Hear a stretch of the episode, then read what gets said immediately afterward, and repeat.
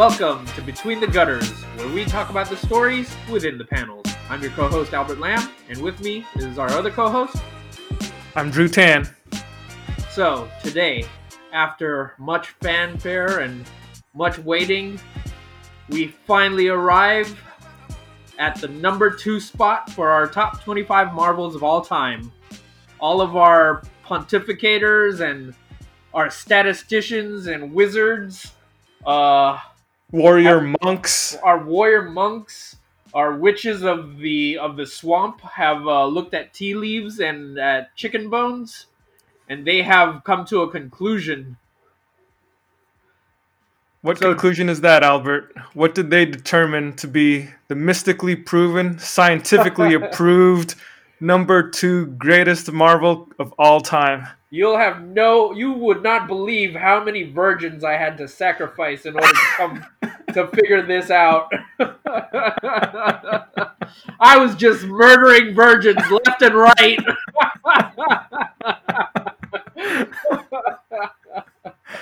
Those poor virgins. Man, that, that's intense, man. You, you took it to a whole level I was not prepared for. Um, I really can't. I really can't top that. Uh, it's a form of mysticism. At least that's what I tell myself and what I told those virgins. um, so, today we arrive at number two, and the number two greatest Marvel comic of all time is Spider Man. Uh, we're gonna go with Amazing uh, Spider Man or Amazing Fantasy number 15, but really it's gonna be the entire Stan Lee Steve Ditko run of Spider Man. Yep. So that's Amazing Fantasy number 15, and also the first 38 issues of The Amazing Spider Man, plus a couple of annuals. So, Drew, do you want to give us a rundown of uh, of a little bit of uh, backstory or history uh, about Spider Man? Absolutely. But before I do, here's a word from our sponsor. Barbara's Morning Oat Crunch cereal is a classically delicious cereal.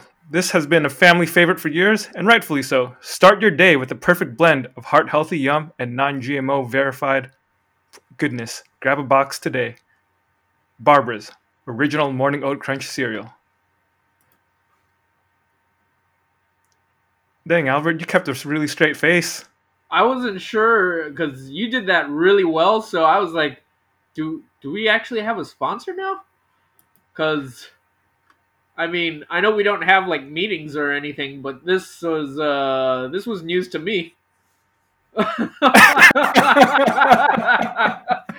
was like, "Dang, we are we are progressing in leaps and bounds in ways that I never even knew." well, when you sacrifice as many virgins as you do, sometimes the outcomes are unexpected. That's true. That's true. Did you just come up with that off the top of your head? That was well done. Well, it is a cereal that I really like a lot, so See, that's the thing. I didn't even know that was a cereal.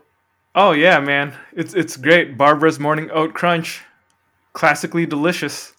See, you guys might not know it, but this was this is we're still in the middle of the advertisement. It's heart healthy. It's an excellent source of fiber. It's non-GMO project verified, made Yeah. with whole grain, and it's vegan and kosher. I'm playing into the act. I'm playing my part in this bit. Yeah.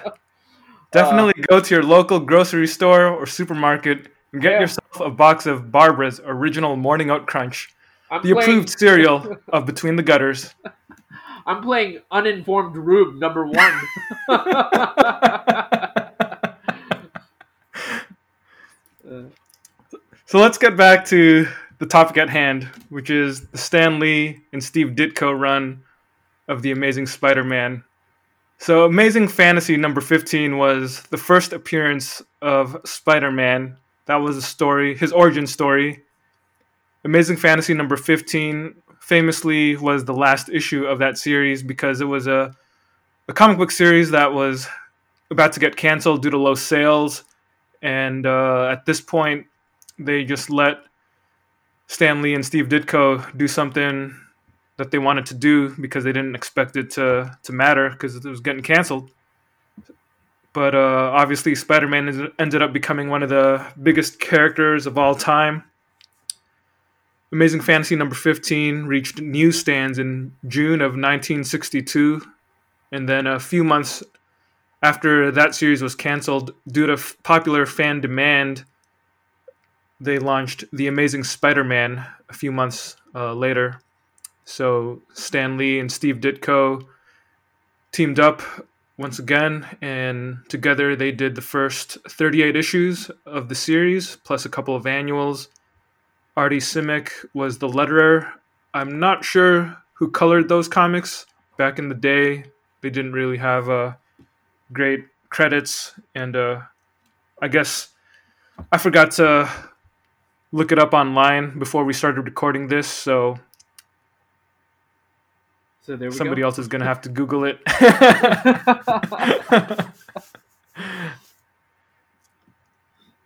but the Amazing Spider-Man, uh, just a very well-known title. I mean, dude, it, it's Spider-Man. I think Yeah. everybody knows who Spider-Man is. Even people that don't read comics know who Spider-Man is. He's probably the closest thing that comics has to to a Mickey Mouse or a Super Mario. Just one of those characters that's super recognizable. You know, you just you don't even have to see his whole body. You just see his mask or his face, and you instantly recognize who that is. Right? He's it's just icon. a an, yeah, exactly an icon of of popular culture. Um. So when it comes to the creation of Spider-Man, uh, let's talk a little bit of context here. I think a lot of times people tend to apply most of the credit to Stan Lee. Um, certainly, he's the the one who is the most famous of all of the probably of any comic book creator. I think, right? Like, I, I don't know if there's anyone who is more famous or well known than him Yeah, in the general consciousness. Yeah, I'd I'd say that he's a guy who, uh, I mean, there's a lot of reasons for that. You know, I mean, he he did do some great things in in his role and his contributions in creating so much of Marvel mythology, but he was also a heck of a promoter. So Yeah, I'm, I'm sure that had a large, uh, it it had a large lasting effect and a large part in why so many people to this day still think of him as kind of the the godfather of Marvel. Yeah, exactly, exactly. And he was in, you know, he had cameos in all the different uh, Marvel movies. So even later in life, he was being associated with Marvel, even with the characters that he had he he did not create. You know, he was cameoing in their movies. Yeah, Uh, meanwhile, the artist of the series, Steve Ditko, very famously reclusive. He was essentially like the J.D. Salinger of comics. He left his mark on the comics world with The Amazing Spider Man and Doctor Strange. Occasionally, he would pop back up uh, with Marvel at Marvel or with other publishers and do some work there. Um, but he never put himself out in the public eye.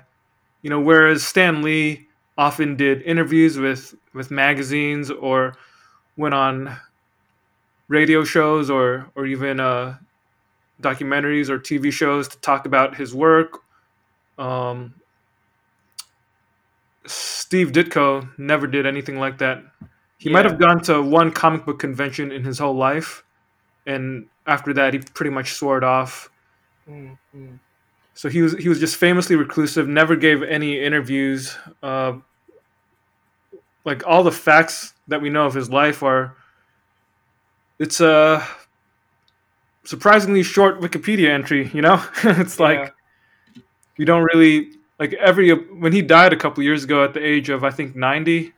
Like there was a lot of like all you could really say about him was to talk about his work, but in terms of who he was as a person, there wasn't. It didn't feel like there was a whole lot to say because people didn't know who he was. Like people I don't even know if he was married or if he had any kids. I don't think so, but you can't be too sure, you know. Yeah, yeah. No, I totally get the same impression. Um, I remember hearing stories about people who would track him down and Yeah, they just find like they were able to find him and he he would just have like this office. And the way that I always envisioned it when I was reading about the description it just felt like he had this office in some discreet building somewhere and he would just spend his time drawing his comics because he was still drawing like years after Spider-Man but yeah, yeah. He had an uh, active career. He was he was one of the he was a true. Uh, artisan yeah, exactly. Excellent word. That's exactly the word I was looking for. He was a guy that was Well, doing I- low I budget you, indie Drew. comics for many years. yeah every so often uh, he would you know he, he did he did create other pretty notable uh, characters. Um, like he went to dc for a while and he created char- characters like the creeper. Uh, I, I think way way back uh, in one of our recommendations episodes with uh, Shanus and Zach Zach uh, picked the creeper as his uh, crime recommendation, I think, and that was like a Vertigo, a modern Vertigo spin-off or interpretation of the original uh, Steve Ditko creation. He also Ditko also created Shade the Changing Man, which was reimagined back in the 90s by Peter Milligan and Chris Bachalo. This is one of my all-time personal favorite comics ever. But uh, Steve Ditko created the original character. He also created the Question, who was famously uh, adapted as Rorschach in Watchmen. Mm, mm. Heck, he also went back to Marvel uh, later on in his career. He created Speedball, you know, Squirrel good old Robbie Baldwin. yeah I love Speedball dude yeah, Yeah. When, when I was a kid and I was reading New Warriors, he was definitely uh, my second favorite New Warrior after Night Thrasher. Actually, maybe he was my third. I like Nova too. Man, he was like my first favorite uh new warrior dude. Nice man. He was- you got love was- for Speedball. I do. I still do, man. His speedball is cool. Um he also, Ditko also created Squirrel Girl. Yep, exactly. I was just about to say. Yeah, it's uh he's he's a guy who had a hand in creating a lot of uh, lasting characters, uh, and not all of them necessarily associated solely with Spider-Man. Yeah. The thing that makes him such a fascinating figure is that number one, not only was he an amazing artist and creator, but secondly, it's just so unusual that he was so reclusive Mm. he was so reclusive and uh, we just don't know very much of his personal life because I don't think he wanted people to know. Um, like whenever we, whenever I read about Ditko or hear about his life, one of the main things that pops up is that he was an adherent to objectivism, the Yeah. philosophy of objectivism and clearly uh, because of that he was a very principled man who had his staunch beliefs and did not compromise in what he held to Yeah. He he was a big fan of Ayn Rand as uh, I mean that it just yeah that was basically her philosophy in in case those of you listening aren't really too familiar. yeah yeah it's it's it's one of those things that i i, I don't necessarily uh, i mean i definitely don't hold to those beliefs or anything but i i respect the the fact that he was so consistent in his beliefs you know in the fact that he had his beliefs and and he never wavered and he he uh really cared about his artistic integrity first and f- foremost and just how to be how he was treated you know and how to be treated um and i, I think that's probably a big reason why things didn't last between him and stan lee working on spider-man Yeah. I mean, there's a lot of mystery behind that. Uh, when people ask Stan, uh, or when they used to ask Stan, I, tell me if I'm remembering this wrong, Drew, but Stan's answer was always something to the effect of, "I have no idea why he he left." Um, but as the story goes, like one day, uh, Steve Ditko finished whatever story he was working on for Spider-Man, Mm-hmm. uh, then turned it in and resigned and just left on the spot.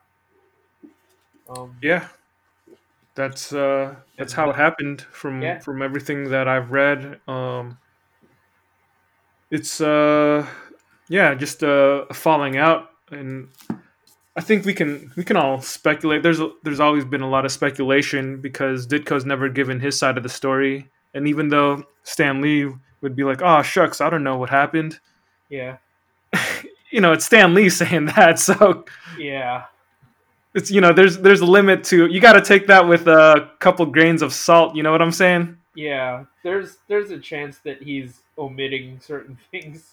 yeah know? yeah I mean, as much as I, you know, I cherish the man and you know what he has done, um, he was only human. yeah i feel like there's a good chance i mean i i'm just again i'm speculating but there there could be a good chance that ditko got tired of the way that stan was carrying himself uh you know going to college campuses and and talking big talk and um you know doing the the whole media circuit and promoting himself uh, at the expense of others. Yeah, he never he never really gave Ditko the respect I think Ditko felt that he deserved. And I mean, even just from reading books about that period um, and, and interviews with people, it's really hard for me to to blame Ditko for not being too happy with Stan Lee. Mm, Uh, even towards the end of their the end of their uh, not I guess not the end of their lives since both of them only died uh, a few years ago. But yeah, I remember back when uh, I believe it was when the first Tobey Maguire Spider Man came out. People were doing interviews with Stan Lee and and basically like the the, the civilian media, uh, like Time Magazine, for example, gave Stan Lee the the sole credit for being the creator of Spider Man. You know, yeah, and That's- that's, yeah, that's that's not, cool. Yeah, absolutely. and it even got to the point where uh, after that article came out in in Time, Ditko actually wrote to their letters page, and uh, I'm gonna write, I'm gonna read what he uh, said in his letter to Time magazine.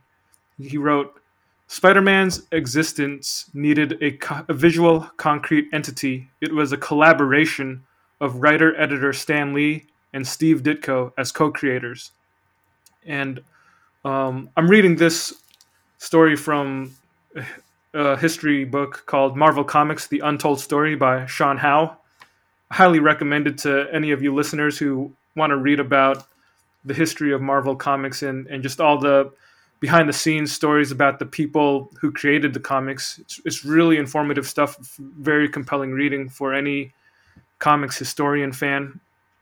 Uh, but yeah, Ditko wrote that letter to you know let time magazine and the world know that he and stan lee are co-creators and apparently that after that happened stan lee uh, called steve ditko and that was the first time they spoke in more than 30 years and then uh, here, here I'll I'll read it from the book. Um, so this is a quote from uh, Stan Lee.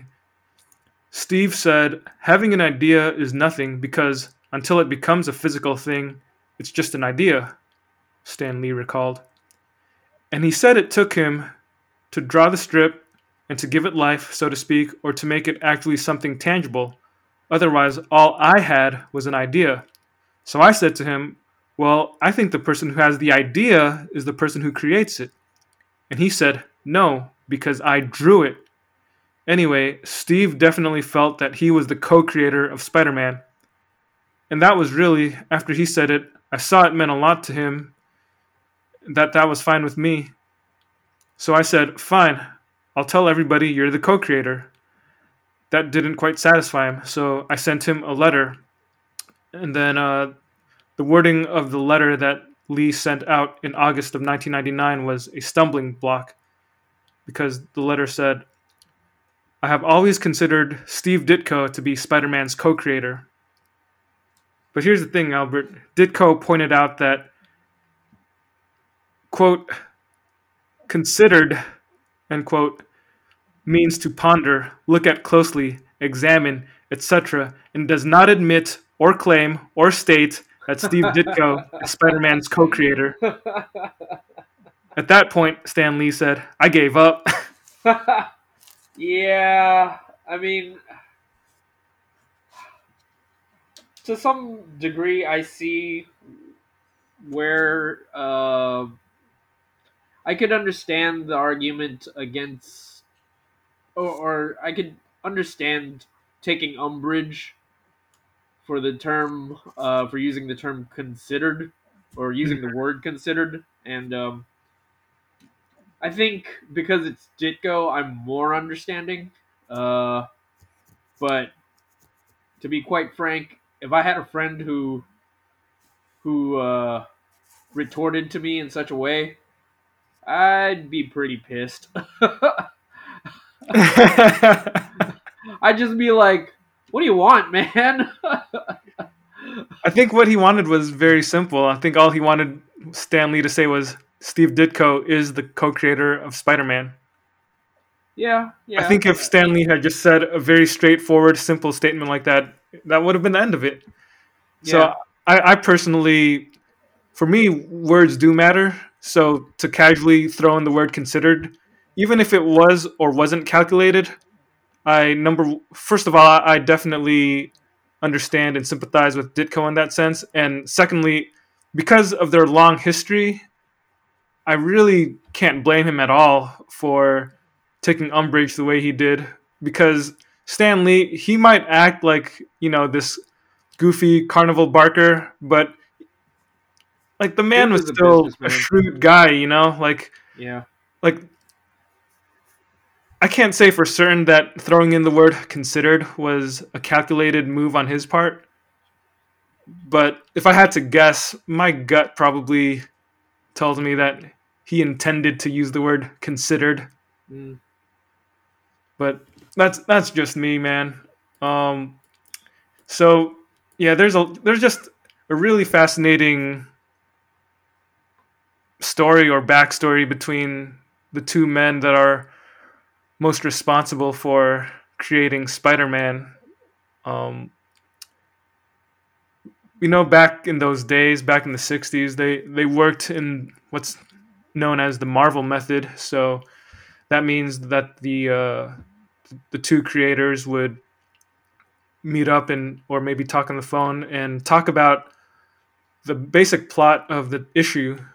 Then the artist would go to his studio or drawing board and draw out the issue uh, entirely uh, based on the plot that they had discussed. And then the writer would take the pages and then add the dialogue and the captions to the finished art. Mm. So it was a much more collaborative uh, process uh, in comparison to what's generally done nowadays, which is having the writer write a full script and then the artist would take that script and draw the story based on on the script. Yeah. And what, what's interesting about Spider Man is that at some point during their collaboration, I, I don't know exactly at which issue it happened, but apparently Stan and Steve ended up uh, no longer on speaking terms. Mm. And for at least a, a, a couple years worth of stories, Ditko would just come up with the plots on his own, draw them, and then and then Stan Lee would uh, fill in the text or the words. Yeah, exactly. So a lot of the a lot of the plots, a lot of the ideas and situations really are probably more the work of Steve Ditko than Stan Lee, if you think about it in, in those terms, because they didn't really talk about it until after it was, or I mean, they didn't talk about it at all. Steve Ditko Yeah. would just draw it, and Stan Lee would just write the word balloons and captions. Yeah. It's a it's a pretty fascinating thing to think about because there was obviously so much uh, tension between the two men, but when you just read the comics, you can't really tell. Uh, yeah, yeah. I I think that's absolutely true. Like, it would have been weird if you were reading it and they were just, you know, subtle, uh, side-eyed messages in there, uh, passive-aggressive messages. toward, every every random cook that Spider-Man beats up looks like Stan Lee. Yeah, exactly. Uh, yeah. Yeah, I mean, there's a lot of drama. so Albert. What are the four criteria that determined that the Amazing Spider-Man is the number two Marvel comic of all time?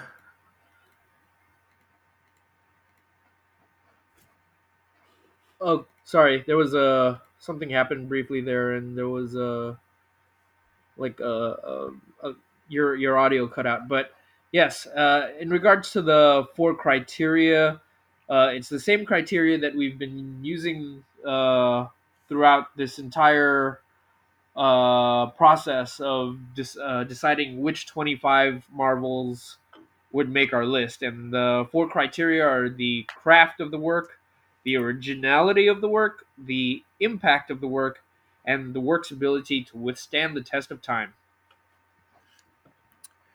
Makes sense. Makes sense. Yep. So let's let's uh, break it down, man. Let, let's talk about how the Amazing Spider-Man by Lee and Ditko hits all of those criteria at a very high level.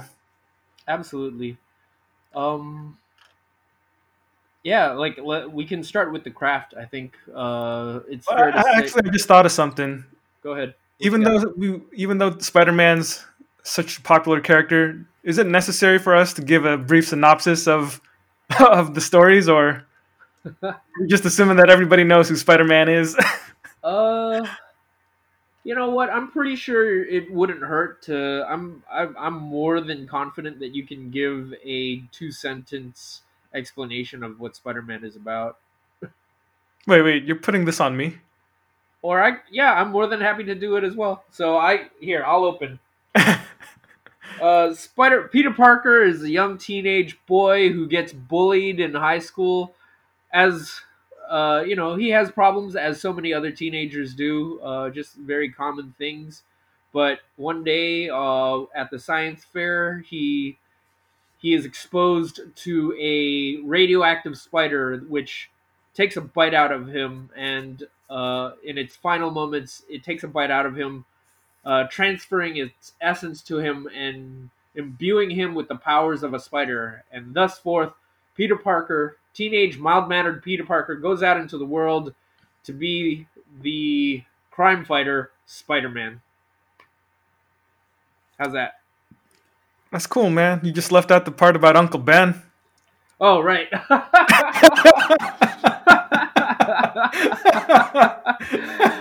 uh, okay. Um, yeah, so, uh, you know, he. Were you, were you doing that to be funny? Because you made me No, no, laugh. no. I wasn't doing that to be funny. I was just giving like the bare bones of, of what he was about. But uh, yeah, so Peter Parker uh, initially uses his uh, wealth, or not uh, his uses his powers to try to get wealth and notoriety. But one day, um, you know, as a criminal is escaping, he has the opportunity to stop the criminal, but he completely doesn't because he's uh, just kind of bitter and being selfish because the promoter of the show that was robbed didn't give him his due. So he allows this criminal to get away. But little does he know that uh, later on that night, uh, uh, you know, that very same criminal would end up killing his Uncle Ben and uh, when he catches up with the the criminal, he finds out that had he acted earlier, he would have saved his uncle Ben. But as a result, he has to live with this burden and this guilt and this knowledge for the rest of his life, and he spends uh, the rest of his life trying to make up for it. Yeah, there you go. That's a That pretty essential Spider-Man. element of his story, I would say. It's an element that I forgot that I forgot to mention.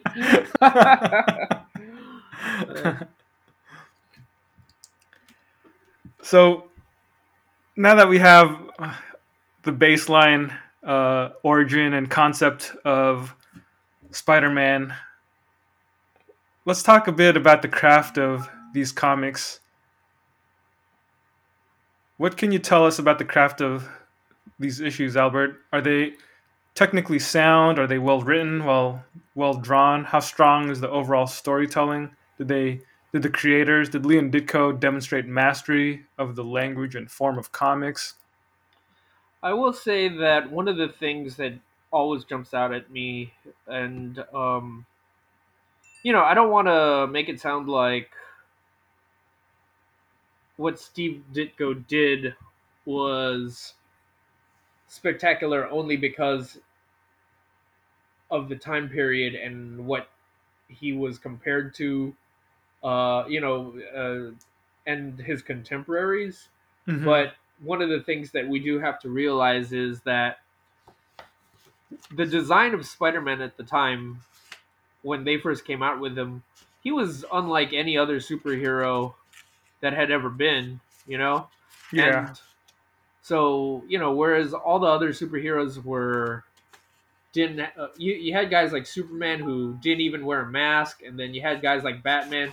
Everyone sort of had a cowl or you know some variation of that, and here you go. Uh, you know, you come up with Spider-Man, and for the first time, the guy's whole face is covered with this mask, and just the design of the costume, like there's a reason that that design still like permeates even today. You know, even though yeah, they've tried to change Spider-Man so many times, like that costume is that in it of itself is just that shows Ditko's just mastery of design, I guess, if, if I was to put it a certain way. yeah. It's it's a a very lasting costume. Like e- even up to all after all these decades, yeah. Sometimes people do modifications to his costume or even give him a different costume, but it always goes back to his original costume. Yeah, absolutely. Like the, like the the main thing that that is different is that Ditko gave Spider-Man the armpit webs. Sometimes artists um, keep those, sometimes they don't. I feel like most of the time they don't use them. Yeah. I, I actually like the armpit webs, but it's probably a pain in the butt to constantly have to draw them. Yeah. And like speaking of elements that uh, were just groundbreaking at the time, like I might be like jumping around a bit too much, but uh, in terms of the writing, like the the backstory for Spider-Man was something else that had that was groundbreaking at the time. Whereas all the other superheroes that had come before were all adults, fully grown men who you know who were supposed to be looked up to by these little kids. All of a sudden, you had this revelation that Spider-Man was a teenager just Mhm. you know barely a few years older than most of the kids that were reading these comics Yeah, And that was definitely different. that was you know that was pretty like i've already used the word but it was groundbreaking stuff you know Yeah, yeah. yeah I think, uh, yeah, a lot of the stuff you described probably also falls into the other category of originality uh, that we that we mentioned. yeah But it, it's it's definitely really artistic high point to create something this uh, this fresh. You know, like yeah the the early '60s was kind of a boom for uh, superhero comics. Uh, you know, that was the the start of this, the Silver Age, and all, all these other heroes were were coming out at Marvel and and DC. Uh, I mean, just a few months, several, maybe like less than a year before Spider Man, Fantastic Four uh, had come out, and that was a pretty big deal. Mm. Just kicking off the Marvel age. And now Spider Man is, uh, you know, it, it, it definitely took a different uh, angle on the type of superhero stories that, that could be told. Like I felt like the the stories that that they told were not like the typical superhero stories that you would read because like you mentioned spidey's a, a teenager and usually uh or at least up to that point a lot of the comics that were about teenagers it was either a kid's sidekick like robin or or uh, i don't know like captain marvel jr or something or or even maybe uh, Superboy or the Legion of Superheroes or something. You had just teenage uh, characters depicted in in a way where they were more more or less like stand-ins for the kids that were reading them. But with with uh, Spider-Man, he was he was a teenager, but he wasn't he didn't call himself Spider Boy, you know. Yeah. He called himself Spider Man, and, and like that in and of itself, um, kind of speaks volumes for the tone and the direction of what they were doing. Um, like the very f- first uh, appearance of him, his his origin story is is just uh, it's got a lot of the hallmarks that we would come to associate with the character and the concept. I mean, even the way that Steve Ditko draws Spider-Man, he's he draws him in in all these weird poses and positions like he's a, he's an actual gymnast. He's he, his body is is contorted in in unusual ways. Uh, when he's uh, Peter Parker, it, it's almost like it almost kind of looks like Archie or something, you know, like in the scenes where he's in high school. Yeah, yeah. It looks kind of similar to Archie or maybe a a romance comic of the period, except the art was not it wasn't as clean. Like his his people weren't necessarily beautiful people, but they they looked like really expressive and, and emotive people and and it, it really fit the tone of the comics because his Peter Parker was a very moody character, especially when you compare these early Spider-Man issues to the modern Spider-Man, um, or even you know Spider-Man from like the 80s and to the present. You know, we don't we typically don't think of Spider-Man or Peter Parker being uh, a really moody character. I mean, there have definitely been dark stories featuring him, but for the most part, he's you kind of think of him as this lighthearted, uh, wisecracking hero. Mm, mm. But the way that uh, Stan Lee and Steve Ditko portrayed Spider-Man, especially when he was in his when he was uh, in his civilian identity, Peter Parker, he was he was full of angst, man. He was He was surly. yeah, he was surly. He, he was getting picked on all the time, man. He was bullied, yeah. and it, Yeah. it's it's uh, it's something that I don't think uh, comics that we grew the Spider-Man comics that we grew up reading, like they would always reference Spider-Man being picked on and and you know being disrespected as a kid or in his civilian life, but to me, I I just remember when I was a kid reading those Spider-Man comics and and I, I would think, man, why is why is Spider-Man, why is Peter Parker, uh, why would he be mad at anybody? Because he's got Mary Jane and she's freaking hot. Yeah. and he gets to be Spider Man. Yeah, You yeah, know? exactly. But then you go back in time and you read these comics from the '60s, and it's like, man, this kid had a horrible personal life. Like all the kids at school are mocking him. They're they're just like treating him like a little um, a little twerp. You know, He's a nerd. it, it's yeah, he's he's the nerd, Yeah. and I think that's something that we don't really uh, see too much in in modern Spider-Man stories. I, I kind, that's why I kind of liked uh, the uh, the Andrew Garfield Spider-Man movies. Like that was one of the things I, I liked about that interpretation of Spider-Man was because Spider-Man or Peter Parker, at least in those movies, he was more of a a moody guy. Even though Andrew Garfield didn't look anything like a teenager, he looked like a twenty-something-year-old playing a high schooler, which is always weird to me. But at least they tried to to make Peter kind of an, an outsider. You know, like he was more of a loner type. Yeah, I can see that. Um, I mean, it's it's kind of funny. I, I personally think Tobey Maguire looked a lot older than Andrew Garfield did. Oh yeah, that too. That too. like uh, Andrew Garfield is sort of passable to me as a teenager, uh, but Tobey Maguire looked old. was was the was were the Tobey Maguire Spider Man movies? Was he supposed to be in college? No, he was in high school. In the he was in high one. school.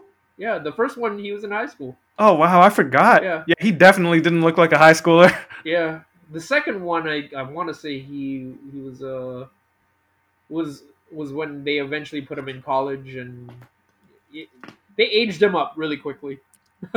yeah, that was probably the smart thing to do when yeah that actor. yeah.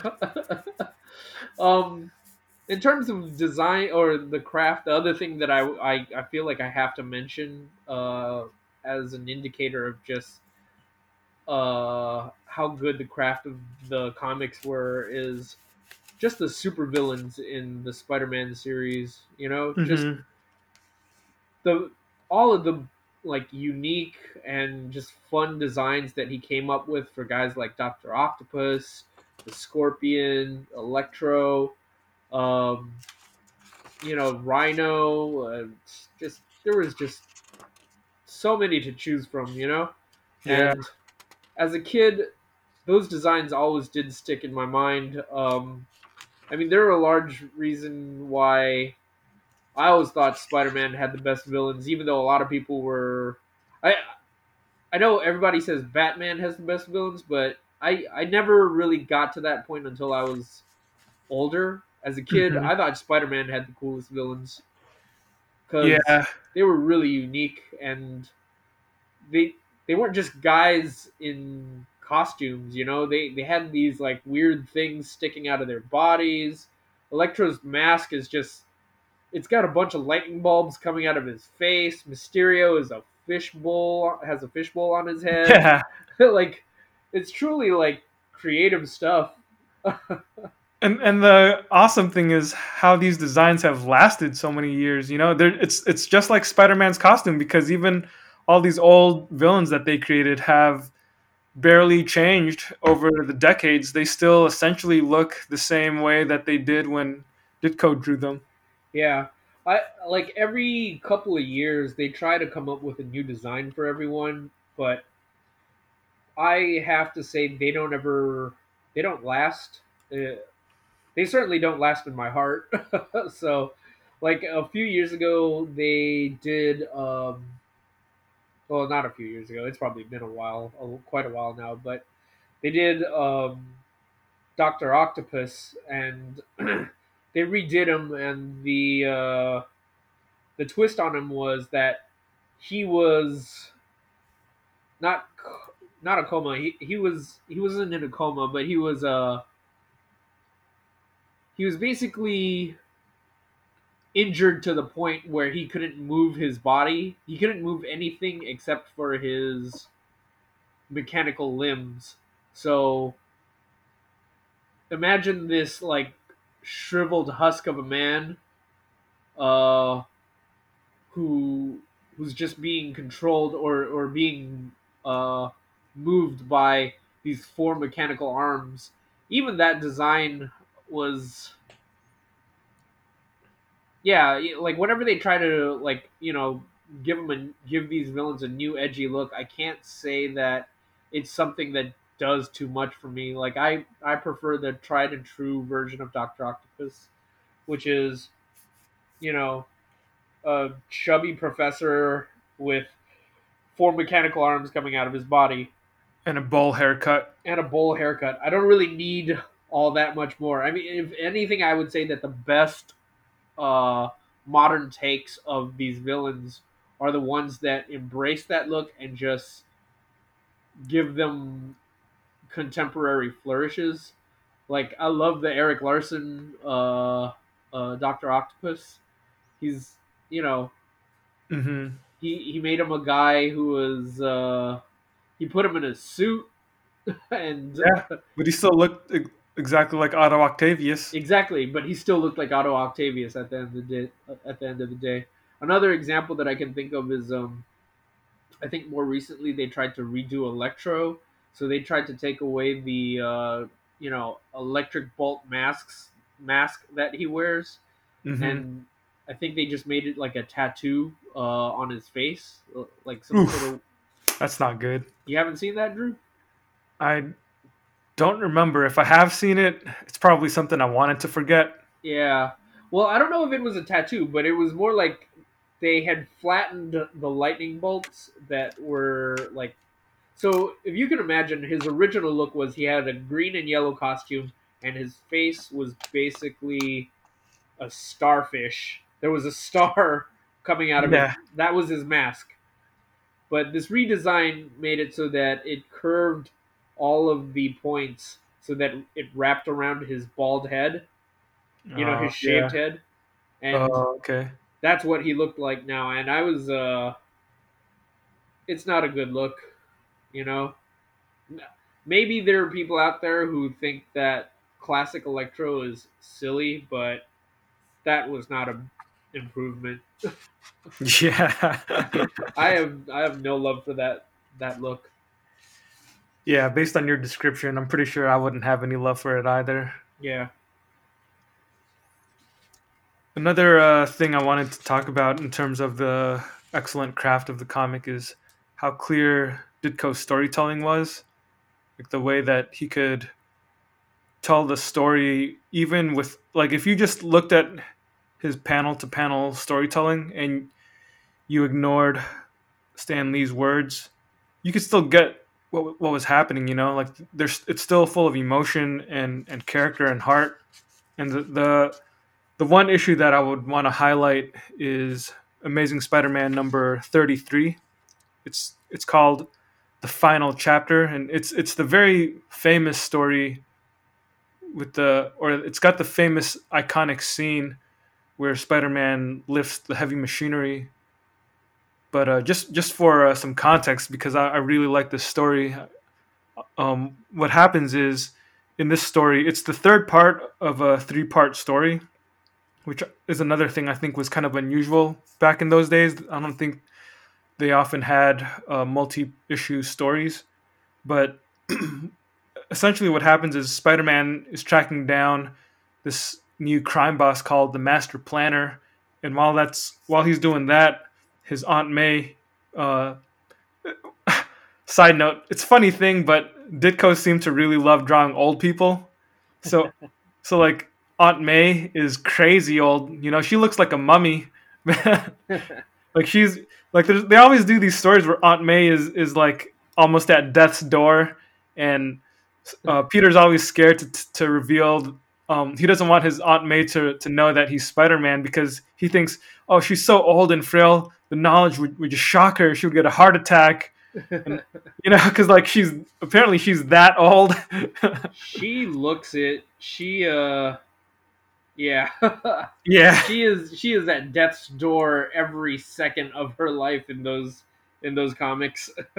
Yeah, and in this story, it I don't I don't it, it's weird um, to think that this is what happens, but she's in this story she literally is at death's door where she's like dying in a hospital because of some radioactivity in her in her blood, and the only way that she can get healed is if Spider-Man brings this rare uh, I think it's either an isotope or some kind of rare element that can be used to develop a specific serum to cure his aunt. I mean, I don't know. I find the the science of that pretty uh, questionable, but you know, for the purpose of the story, it, it's it's fine. You know, it, it yeah. whatever. It, it it gives Spider-Man a reason to to you know really devote himself to tracking down this uh, serum or isotope thing. But during the course of it, he uh, ends up getting ambushed by the master planner, who is then revealed to be Doctor Octopus, and they have a big fight in an underwater base. So, what happens is Spider-Man he gets trapped under a bunch of machinery and rubble in this underwater base while there's a, a leak in the ceiling. So he's got limited time and he has to he has no way to bring the serum to Aunt May unless he can find the inner strength to lift this machinery up and escape before he drowns. And he ends up uh, basically struggling for it's like a four page scene. And if you just look at the pictures, the way that his body is leveraged, you really believe that this guy is just giving everything he's got to try and lift something that he can't lift. And he ends up just, you know, thinking about his life. He's seeing his life flash before his eyes, and he just thinks of how he failed Uncle Ben and how this is his chance to help save Aunt May. Yeah. Somehow he gathers the, the inner strength to finally triumph and lift this heavy machinery, this rubble. Yeah. And even even then, after he does all that, he still has to escape the water, and then a bunch of henchmen attack him, and he's just outnumbered and facing these crazy, insurmountable odds. Mm. Obviously, because he's Spider Man, at the very end, he somehow manages to defeat his enemies and, and bring the serum to Aunt May so she can be healed. But yeah, I think that whole issue is just it's a fantastic issue. And if, if you only read one issue of the Lee Ditko Spider Man, you gotta look up Amazing Spider Man number thirty three. Like look it up on Comixology or or whatever. Find find a reprint of it somewhere. Mm. Uh, look up the Marvel Masterworks collection. But yeah, that that's a it's a must read Spider Man story, and and even Spider Man Homecoming did an homage to that that scene where where uh, the Tom Holland Spider Man had to pick up the rubble after he fought the Vulture. Yeah, yeah. I mean, it's interesting it, when the way that you talk about it. It makes me think. You know, um, it reminds me of how we always kind of rag on um, Scott Snyder for for doing Batman that way, where he's like, Batman just gets so Batman that he just you know does it. He he just finds the strength to like burst out of Clayface. Or he just finds the strength to like beat up a bunch of ninjas or something, right? dodge bullets. Dodge bullets, and we just kind of mock that, but this is an example of that sort of drama done well. You know, it, it's not Yes. a convenient device for how do I get Spider, uh, how do I get Spider-Man out of this situation? I mean, the way that it's drawn, the way that it's built up, shows Spider-Man contemplating, considering. he is co- taking into consideration his family, uh, his his aunt May, and what's going to happen if he fails to succeed.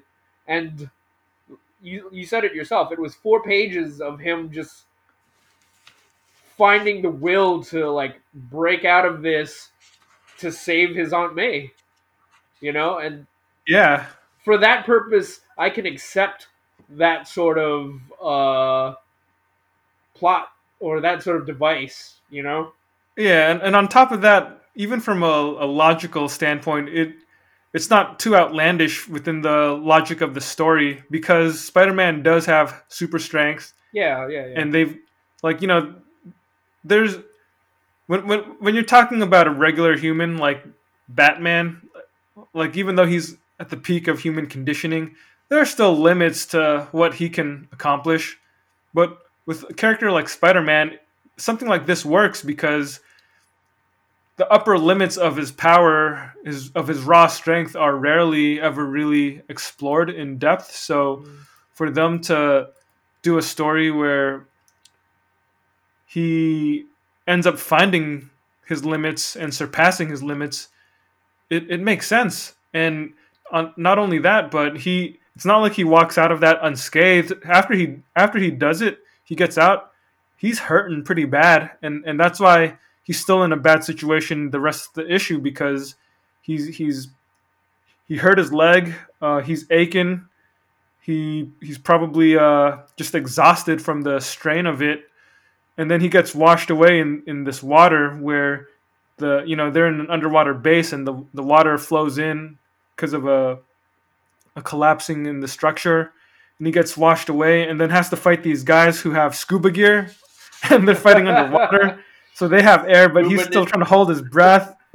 And then he finally beats them up and he gets out and he's just surrounded by like, you know, 15 or 20 more goons.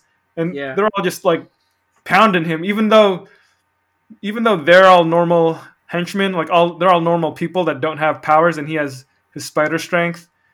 He's already been through the ringer, you know, so he's not feeling 100%.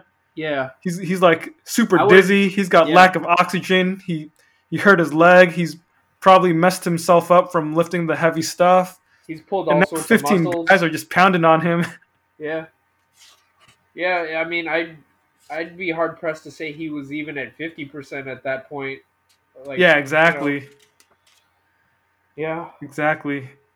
And it, it, it just goes back to uh I guess one of the fundamental elements of his character, which is his power. Right? Like I feel like with Spider Man we're constantly talking about his power and responsibility because that's the core idea of the character. But usually it, feels like we, we like to discuss as as uh, you know intellectual people we, we like to discuss and examine his responsibility but this one this story is an examination of it's an examination of both but it really does highlight his power in some sense because this is he's doing these feats that no normal regular person could possibly hope to do and even he could barely do but it's it's really his willpower and his sense of responsibility to his aunt May that gives him that extra gear to triumph over an insurmountable odd odd insurmountable odds Mm-hmm. Yeah.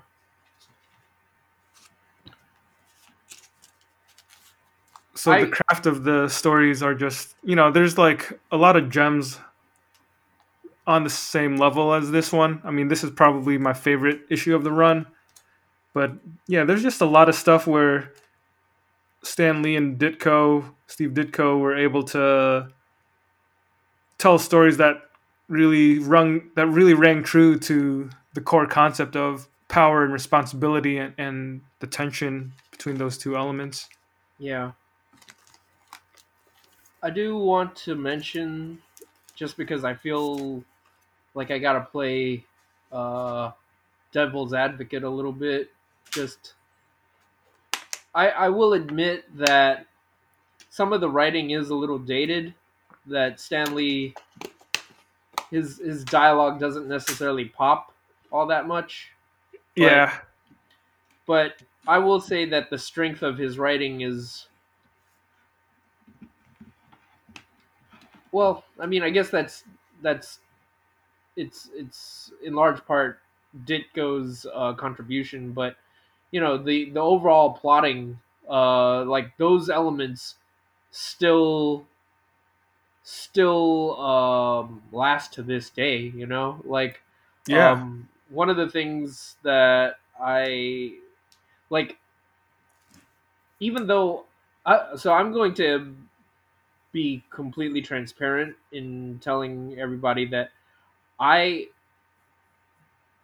although I knew uh, most of Spider-Man's early stories, I never actually read them until recently um, for this podcast, actually. So, but I, I do think that that's a testament to just the power of those stories that that you can take the brief talking points and just make them so captivating you know? Yeah. Um, their like their run was one of the biggest uh, storylines to come out of their run was the the green goblin spider-man uh you know rivalry. Mhm. and that's something that in almost every iteration of Spider-Man moving forward, it, it's been a touchstone of his mythos. You know, yeah like so it's that in and of itself is a testament to like the power of their craft. Yeah, definitely. It's uh, it, it's not an easy thing to be able to write uh, characters that have a true like enmity like that, you know. Yeah, And it was cool to see how they built it up and and played with that I- idea between these, rec- you know, with the re- with these recurring villains. Um, Yeah. Especially the Green Goblin, even though like a lot of the stuff that would come out of the Green Goblin storyline came after Ditko left. Mm. Um, actually, that that's kind of an interesting story in and of itself too, isn't it? Because I was reading some stuff, um, and I think I showed you the article, but yeah, but uh, yeah, it sounded like Ditko wanted the Green Goblin because for a while when they after they introduced the Green Goblin the first time, they never showed us who he really was. it was a mystery. Yeah, yeah, exactly. It was a mystery. Spider-Man wanted to figure out who he was, but uh, Ditko wanted the Green Goblin just to be a nobody, just you know, like just some regular no-name crook. Well, the rumor is that that's what Ditko wanted. Yeah, yeah, that's true. That's the rumor. I, I don't actually know because Ditko never gives interviews. yeah, but that was that was the rumor, and Stan Lee had the idea of making him Norman Osborn. yeah, his best friend's father. Yeah, Yeah, and lo and behold, the very first issue after Ditko left, issue thirty nine, when John Romita Sr. took over as the artist, I believe that was the issue where we learned that the Green Goblin was Norman. yeah, So it's it's it's pretty fascinating to think about that. yeah. I, Well, I also want to go back to what you mentioned uh, a couple minutes ago about Stan Lee's uh, dialogue and his his writing in general. yeah. Go, please do. Yes, so I was I was gonna say, I do think that his, i- in a lot of ways, these comics. If you if you were to compare these comics to today's comics, they're they're overwritten because there's just so many, so many words um, that aren't necessary. You know, I'm not I'm not even gonna say that there are just too many words Mm. uh, because sometimes comics can have a lot of words and and and it works, you know. But there's a lot of times when you don't need words, and a lot of these old comics tend to have more words than necessary. Like you'll have the character talking out loud to to nobody, you know. He's it's really just talking to the reader, yeah, and he's just describing what he's doing or or telling you why he's going somewhere. Um, and yeah, Stan Lee definitely does a lot of that, but I guess that was just how comics were back then, you know. yeah, Um, So I I don't really necessarily hold that against him. Uh, you know, if if if he had written this in like the '90s or something, okay, then it wouldn't look too it wouldn't reflect too well on him. But you know, it's still the early '60s. Um, just based on how comics were back then, it, it's understandable, and I I do think that compared to a lot of the contemporary comics of the early '60s, at least one thing you can say about Stan Lee's dialogue is that it's uh, bombastic and and he you can tell that he's having fun writing what he's writing. Like he'll a lot of even a lot of the captions right? Like they'll he'll directly ad- address the reader. Like i remember um at the end of uh i think it was the electro issue the, the i think that was like issue 8 or 9 or something where you, it's the first appearance of Electro. At the very end of that issue, um, there's like a little next issue blurb um, in the last panel of the story, and, and says like, I can't remember the exact quote, but it's something like, you know, stay tuned uh, next month for another adventure in the life of the amazing Spider-Man, the hero that could be you. you know. so like by today's standards, it, a lot of that stuff it, it feels like like the narrator is or the writer is a carnival barker, you know. yeah, yeah. he's just some guy that's trying to trying to show Oversell. yeah, he's like trying to sell you something and, and make you want to buy the next issue. And you know, there, there's something I guess quaint about that, but I will say that one one positive thing about that style of writing is that his his dialogue and his captions they are warm and inviting and, and welcoming. You know, there there's kind of a it's kind of a way to build uh, a rapport or some kind of uh, bond with the reader. Mm-hmm. I don't I don't necessarily think that it's something that people should be trying a lot today. But you never know, man. Maybe if somebody like tries to write something in this style today, it it, it, it could still be interesting. I don't know how they could make that work, uh, but compared to uh, a lot of the other '60s comics, uh, I think I think Stan Lee's writing No, I, holds up pretty strongly.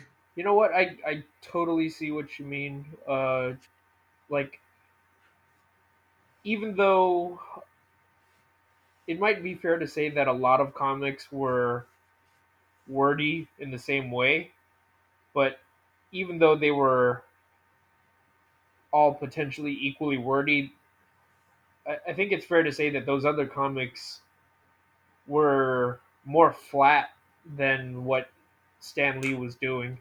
Yeah, So you know, I've I've I remember I read. So this definitely wasn't the same time period, but you know, I read some of those old Golden Age Superman comics in like collections, hmm and I I'd say that you know those were clearly people who were writing for uh, a very specific time period, but yeah, I think inviting is the best way to put it. Like I don't, I never, I can't say that their writing was anywhere near as inviting as Stan Lee's was, and I, I would also say, yeah, that that it it is quaint, you know. It's, and I did catch myself chuckling out loud as I was reading the book. Um, I mean, I don't want to make it sound like I was laughing at the work, but there was stuff about it that was kind of funny in just how quaint it was. yeah. You know, I mean, I, I don't know if that makes me look like a jerk or, you know, like some sort of ironic hipster, but I mean, that was the entertainment that I got out of it.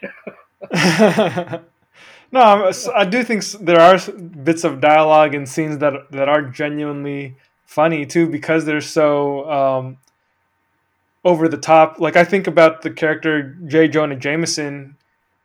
In a lot of these issues, he's got this like ridiculous, uh, like it's it's it's over the top in the sense that there's how can there really be this newspaper publisher person who is so consumed um, with with himself you know like how can he possibly have how can there possibly be a guy with such a big ego who Yeah. who can't face uh, you know common sense and reality. Like this guy is a very successful newspaper publisher. How is that possible when he has such a you know twisted view of of reality? He's constantly after spider-man and constantly uh, you know, giving Peter Parker his his freelance photographer a hard time by by ch- being a cheapskate and not paying him fairly, but still, you know, in his thought balloons, he he still thinks of himself as you know a generous, great person and stuff. It's it's funny.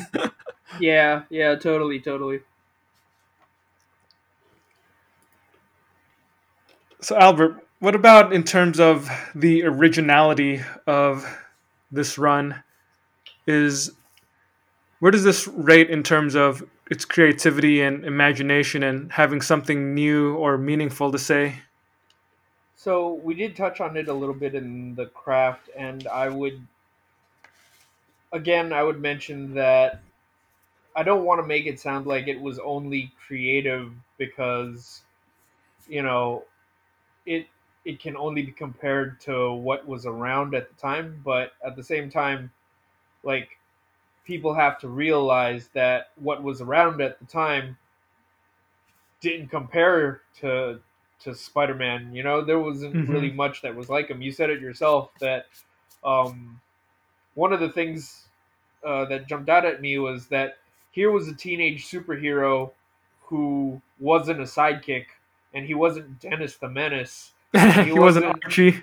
He wasn't Archie, and he wasn't, uh, you know, uh, little Lulu or whatever. He wasn't a kid. He was a kid, but he was. He called himself Spider Man, right? hmm And one of the things um, that always jumps out is the fact that you know Superman was an adult, so he was just living in his private life. He was living with adult problems. You know, it was just he went to work and you know he he had to deal with his boss, whatever, and In fact, you could even say that even in a civilian life, Clark Kent never really had to deal with adult problems because those were never really a focus of the stories. You know, he, if he was late on a deadline, he had, he was Superman, dude. He had super speed. He could type out a story in like ten seconds. Exactly, exactly. And you could say the same of Batman. Like, in his civilian life, he was a rich, you know, playboy. Yeah, They never really went into, like, you know, what problems, quote unquote, he went into. But he never had. got busted for insider trading, or he Yeah. never got an STD or anything. I want to read that story. Batman's greatest foe, gonorrhea. that one to the rogues gallery. it did what the Joker never could. and then one day we'd have a comic, three gonorrheas. That's uh terrible. but Spider-Man, he like there are large chunks of his of his comic that were committed to the fact that you know he was trying to he was just trying to make it in a world of other teenagers that were jerks or there would be a girl that he liked but then he would come into conflict with the fact that another girl was giving him attention and he was getting in trouble for it.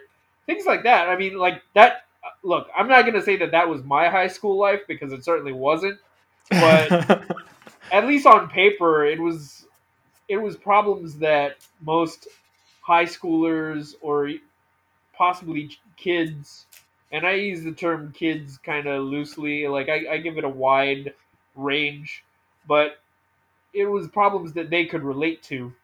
And yeah and um, although he was spider-man he was very much deal it was a case where the people who were picking up the books for once were reading about things that they identified with. And prior to this again you, we just never saw anything like that and it says something of that it says something that it says something that that idea still lasts to this day because Mhm. even though Spider-Man has aged out of that um, demographic, you could say, like every generation does have its version of Spider-Man, you know. yeah, yeah, And I, I think it's fair to say that that um, that model can trace its roots all the way back to Peter Parker and to Stan Lee and Steve Ditko's Spider-Man. absolutely, absolutely. Yeah. So th- that's like, one of the things I like thinking about every so often is like, what is each decade's Spider-Man? You know, Yeah. and, I, and this is something that you and I have talked about uh, off, not on the podcast, but just when we're just having fun talking about comics. Absolutely. Yeah, like I, I always think about um, like in the '90s, who was the Spider-Man of the '90s? I, I, I think of Static, Yep. um, and in the 2000s, I think of Invincible, Yeah. and now in the 2010s, um, it's got to be Miles Morales. Yeah. And uh, well, I mean, I just thought of another one um, while you were talking about it, and I, this wasn't something that I think too many people like. I don't know. I, I it's debatable, but I was even gonna go with the Tim Drake Robin series. Oh yeah, Chuck Dixon. I think that's a awesome example. There, well, there were a bunch of teen heroes in in the '90s. You had Impulse, and you had Superboy. You know, Mhm. um, but uh, yeah, I, I think it's fair to say that all of them. You you wouldn't have that model of doing a high school drama for a superhero if they didn't have Spider-Man, you know? Yeah, exactly. Especially high school drama where a lot of the stories play out the tension between their responsibilities as a hero and their desire to want to be a normal kid and Yeah. have a social life and do things like that. Yeah. I mean, that's a huge that like what you just mentioned right there, that's a huge like recurring theme in in these stories is mm-hmm. again, Spider-Man has this responsibility that comes with his powers, but there's so much of him that just wants to be able to be a normal teenager who just goes to the prom and is liked by people, Yeah, you know? exactly. Yeah. Another thing I wanted to go back to in terms of the originality of this work is that I I personally believe that Spider-Man is the greatest origin story in superhero comics. Just flat out, it's the best origin story there ever was and probably ever will be. Do you uh, I agree or yeah. disagree, Albert? I would I would agree with that. I think like when I think back to all the other origins, like there's something about Spider-Man's origin that just it sticks with me, man. Like hmm I don't know I I still can't put my finger on it.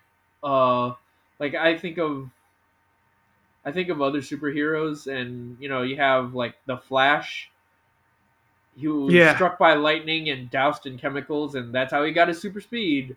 Uh, Green Lantern got an alien ring that was bestowed upon him by an alien cop. I mean, they're dying. Fun, who was dying? They're they're fun origins, but there's just something about that particular idea. I I don't know. Maybe maybe it's got something to do with the fact that it it's so tied into the 60s and an era of optimism and science. I mean that that's that might be one reason why it's something that just captures my imagination so much but i yeah i don't know. What are your thoughts drew? What why do you think it's So for me, I'd, I'd say it's the best origin story because it hits a pretty heavy emotional note, but it also captures the very core essence of the character, which is power and responsibility. hmm, hmm.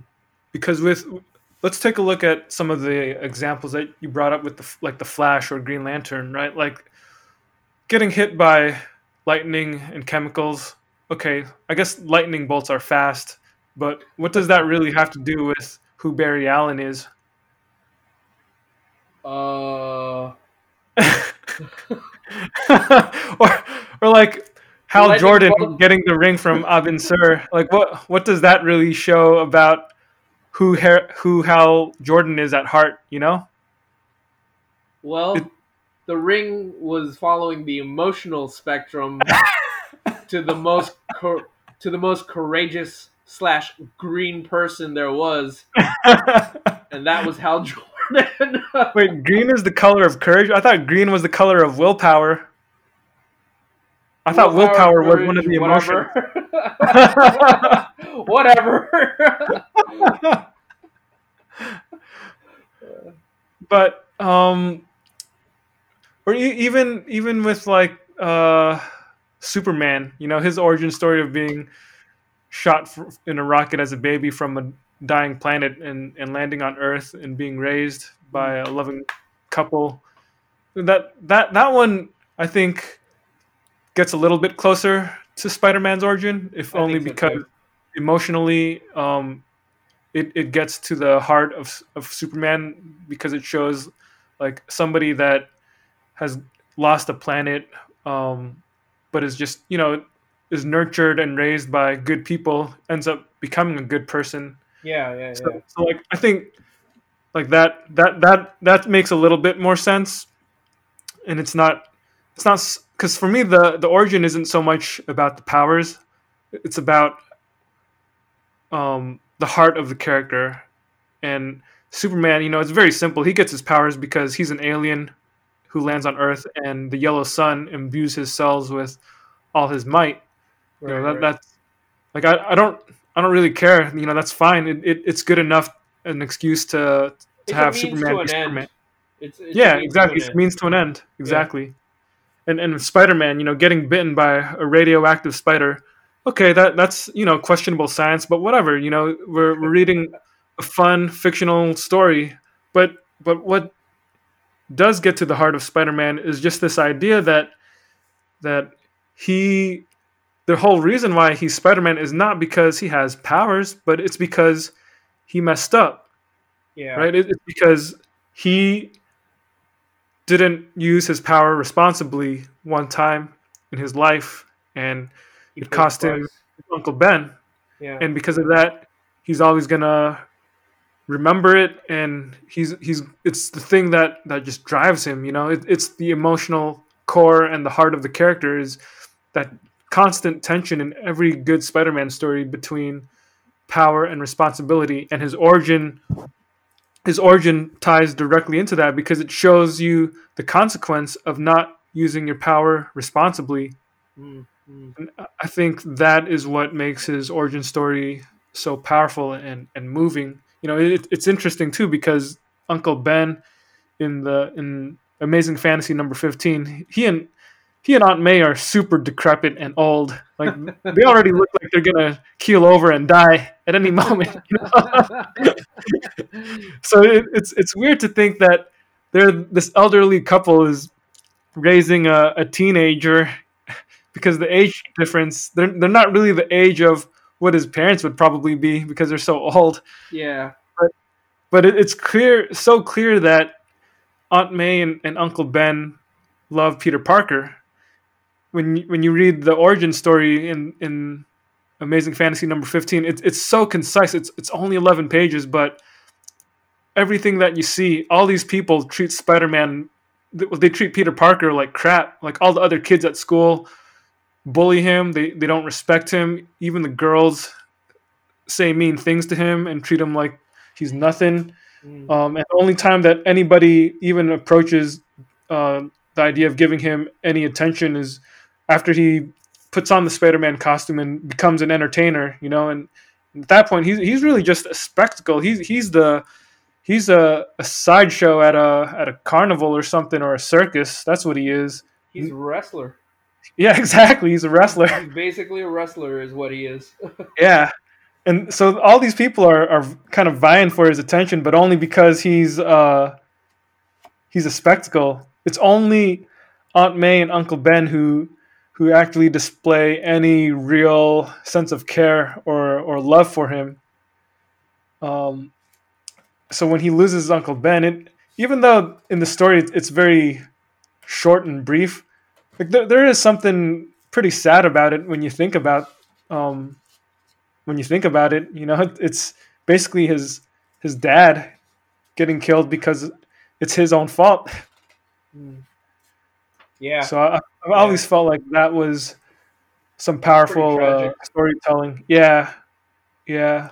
Maybe Yeah. maybe Batman's origin comes close to approaching it, but I still think uh, Spider-Man's origin story is absolutely, unquestionably the best origin story. Mm, mm. Yeah. Well said. Well said. and the fact that he constantly had to balance his lousy personal life as Peter Parker uh, versus his heroic life as Spider-Man. It's like you said, man. That there's something about that idea that that people throughout the decades have come to emulate. You know, maybe Yeah. that that kind of gets to the uh, next criteria about the impact of it, but but uh, it it was pe- people are only influenced by, or people are influenced by it because it, it was so well done. You know, like it, it was a memorable way of of telling the hero's story to to show that the hero had some kind of foible. Um, which you didn't really see in a lot of the DC heroes at the time of the Mhm. 60s but with the advent of marvel uh, you started seeing stuff like that and and peter parker's narrative absolutely made that uh, come to the forefront Yeah. and I- i'll yeah go oh, ahead Go ahead.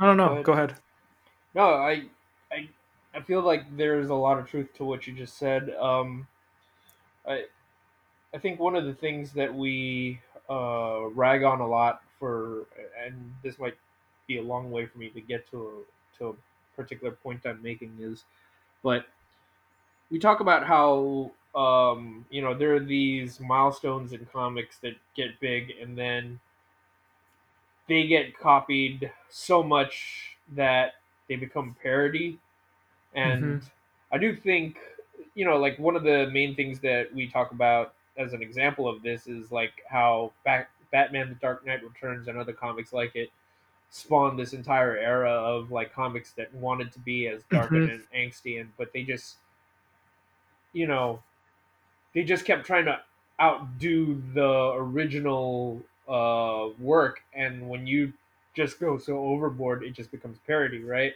Well, yeah I have a feeling that Spider-Man kind of set off an era where you did see a lot of similar kind of ideas after that, where they they just it, it's like you said, like they emulated it because there was something about that core concept of having someone so heroic who had all these human flaws, right?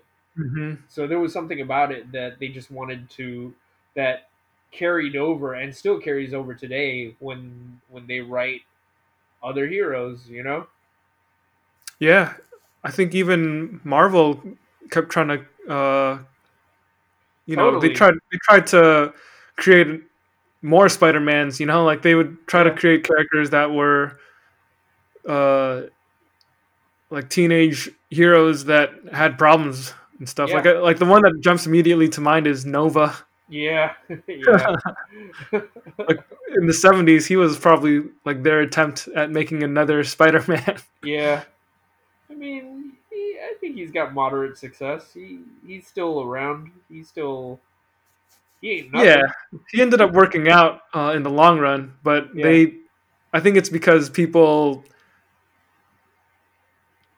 told stories that weren't just uh, regurgitations of the Spider-Man narrative arc. Yeah, yeah, yeah. Totally. So it, it, it required some reinvention. Yeah. Oh, another uh, one more thing about originality that I really appreciated about this run of comics is their creation of J. Jonah Jameson. Mm. I think he's a character. He's a great antagonist because he's not he's not a supervillain that Spider-Man can knock out and send to prison. Yeah. He's a he's an he's an antagonist in the you know most literal sense of the word because he just does these things that get under Peter's nerves and and uh, undermine and damage Spider-Man's reputation in the public eye because Yeah. he just publishes this newspaper where he's constantly writing these stories and headlines that slander and smear Spider-Man, calling him a, a public menace and Yeah. a threat. Uh, I think the famous headline is always Spider-Man menace or threat, right? it's just like it's silly, but but he, Yeah. he he just works so well as an antagonist. And when we were talking about um about uh Far From Home uh, a couple episodes ago, I, I really like that they brought back that uh, J. Jonah Jameson as a or J.K. Simmons as J. Jonah Jameson because he really plays that kind of character. he uh, plays it really the way well we imagine it. exactly he plays it exactly like we imagine it and Yeah. and the way that he was in that uh, post credit scene at, at the end of far from home it, it it's totally reminiscent of um, the Lee Ditko, J. Jonah Jameson because I feel like for if you only read modern comics, the way that J. Jonah Jameson is nowadays, he, he's he's different. Like he's not as extreme as as the Alex Jones Infowars JJJ in Yeah. uh, Far From Home. But if you read uh, the Lee Ditko Spider Mans and you read the J. Jonah Jameson scenes, yeah, you could definitely see this guy is like his era's Alex Jones. Yeah. Well, he's. I mean, one of the things that a lot of people have glossed over over the years is like, although J. Jonah Jameson did spend a lot of his time and resources just smearing Spider-Man, um, he also spent his time and resources creating genuine threats to Spider-Man. That's true. He, That he is true. funded the creation of the Scorpion. He funded the creation of the Spider Slayers, and these were things that would go on to basically kill and kill people and damage society. But he never really suffered any consequences for this. He You know? continued on in his job as a well respected newspaper publisher. exactly. I mean, like he he was. I wouldn't say that he was like a Lex Luthor because he he didn't have nearly as much poise or composure, but there was yeah. I mean, there, he J. Jonah Jameson is truly unique as as a antagonist slash villain for Spider-Man. Um, they've definitely toned him down a lot over the years uh, to the point where today it feels more like he's a frenemy more yeah, than he is, you know, openly hostile to Spider-Man. yeah, yeah, Yeah, absolutely. yeah, Even the stories um, where he just kind of shows up um, as a in his role as a newspaper publisher. yeah, It, it's interesting to think about how you can reconcile those stories with the guy who created the Spider Slayers. yeah, poured money to create the Scorpion. You know, Yeah. like I, in our uh, the last time we did uh, an episode of our top twenty five, we talked about Frank Miller's Daredevil, and when he did the Born Again storyline, there are scenes in that with, um, well, yeah, even even uh, his his original run, there are scenes where Ben Urich is in the in the Daily Bugle, um, and you get scenes of him and and J. Jonah Jameson, and in those in those uh, issues, J. Jonah Jameson, he's he's like a serious newspaper person, you know, like he's yeah, somebody. He's more like Perry White from uh, the Daily Planet and Superman in those. yeah. There's a streak of nobility to him. Yeah, exactly. Like there's a a, sense of nobility. That he, yeah, he, he cares about actual, real journalism. You know, like he wants Ben Urich to to turn in a great story. and it's funny to think that you know, 20 years before that, before Born Again, he was creating the Spider Slayers. Yeah. he fun- he basically funded state terrorism.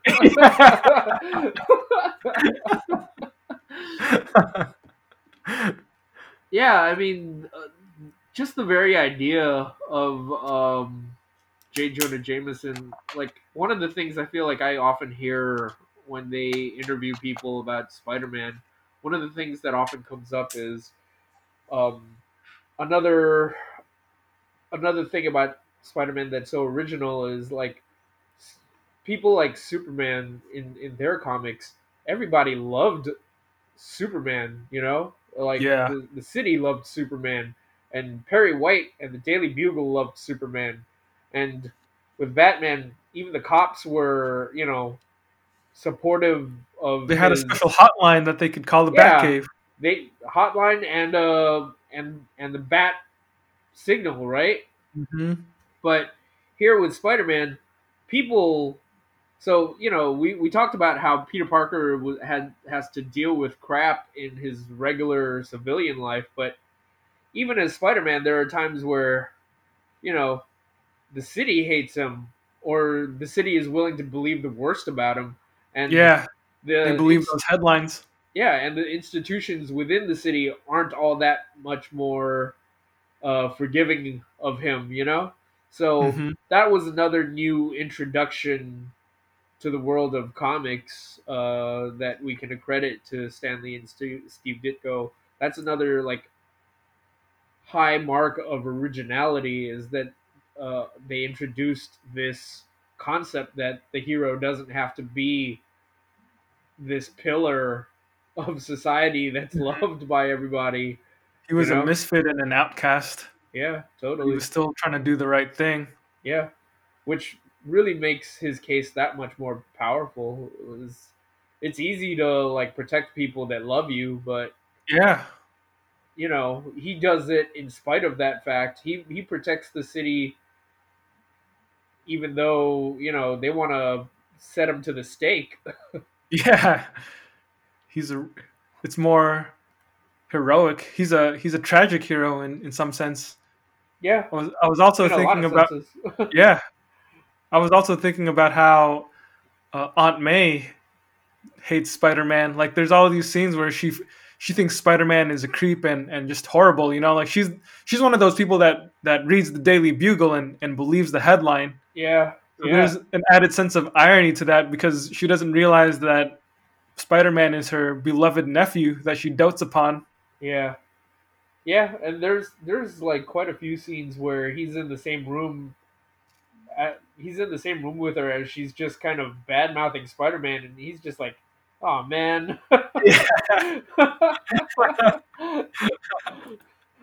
uh,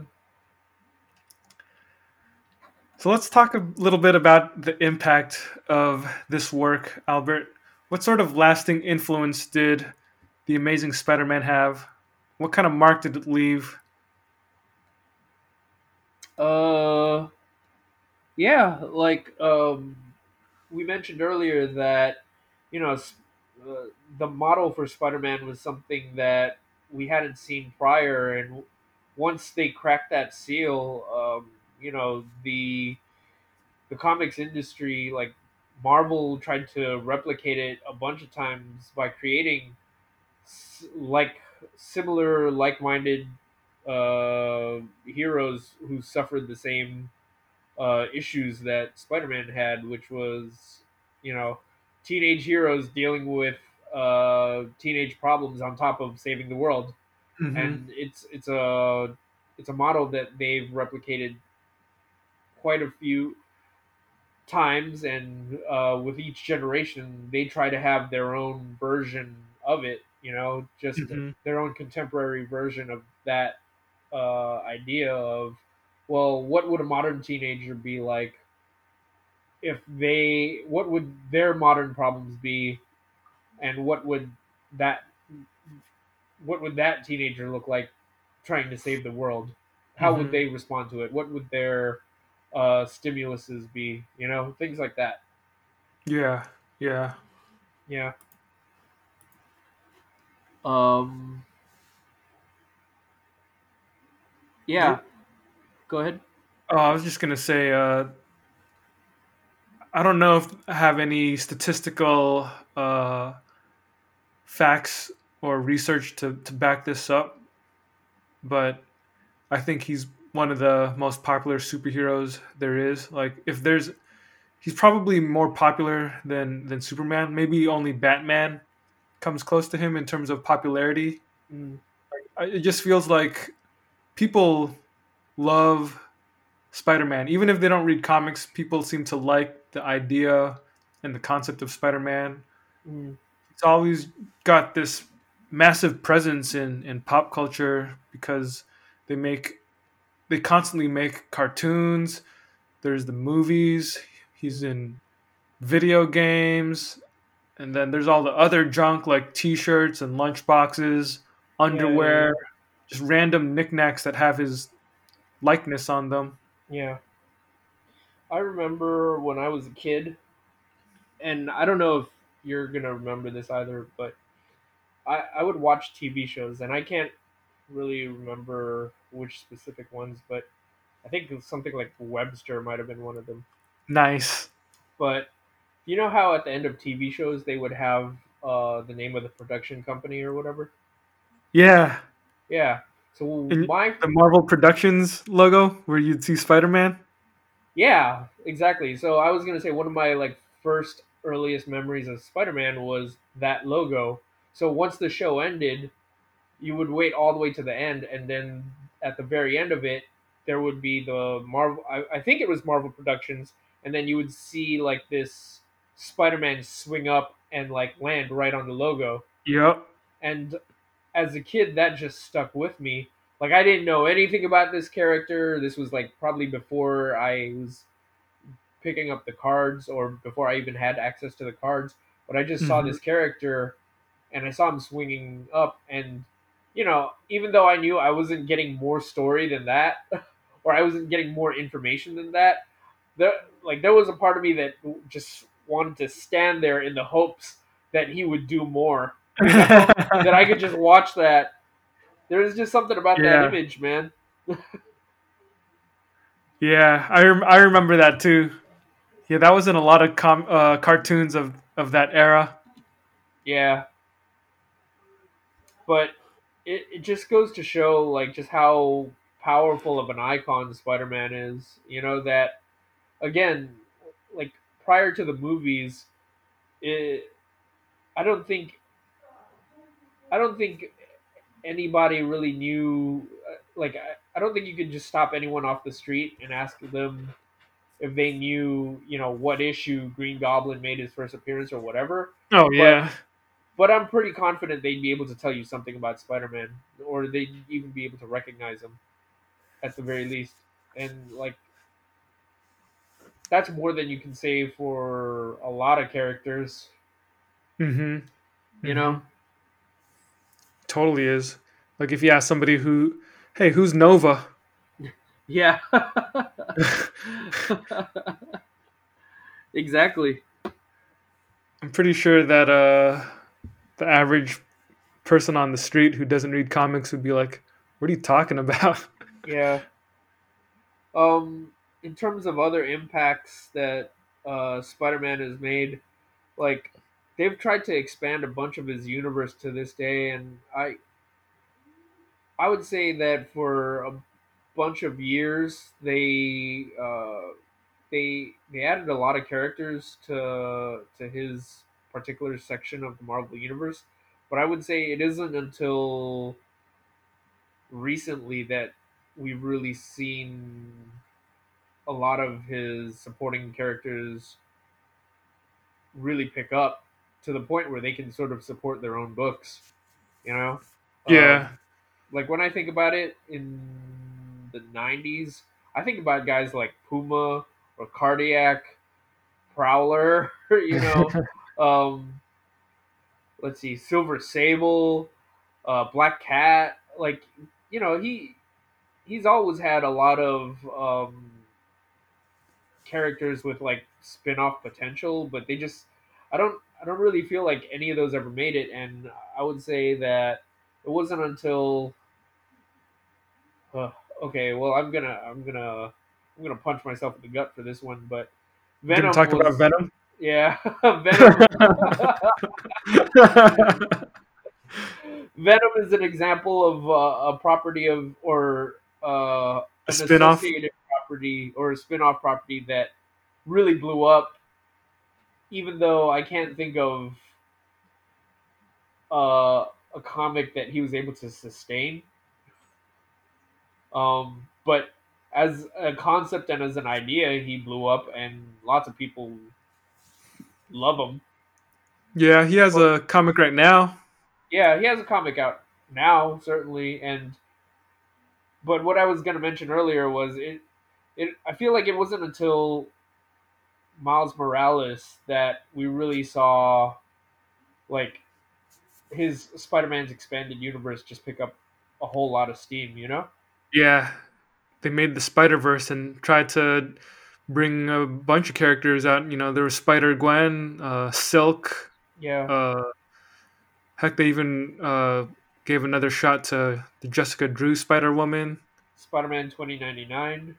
Yeah, Uh, yeah, like I, I want to say, well, you know what? I don't know what the sales numbers are, but just but it feels like they have been putting a lot of these characters out front lately. You know, like uh, like Spider-Man 2099 has his own book, and like you said, Spider Gwen has her own book. Even even calling it Ghost Spider now, and Mhm. um, yeah, like it, there was a period in time where I, I I felt like they were just kind of throwing things against the wall, but know, yeah, um, it's pretty clear that Spider-Man's impact is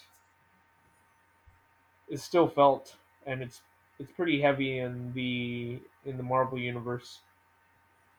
Yeah, yeah, definitely as a character, he left a big impact on the Marvel universe because he's always in every story. I mean, they're they're constantly published so many Spider-Man comics, so he's never really out of the spotlight.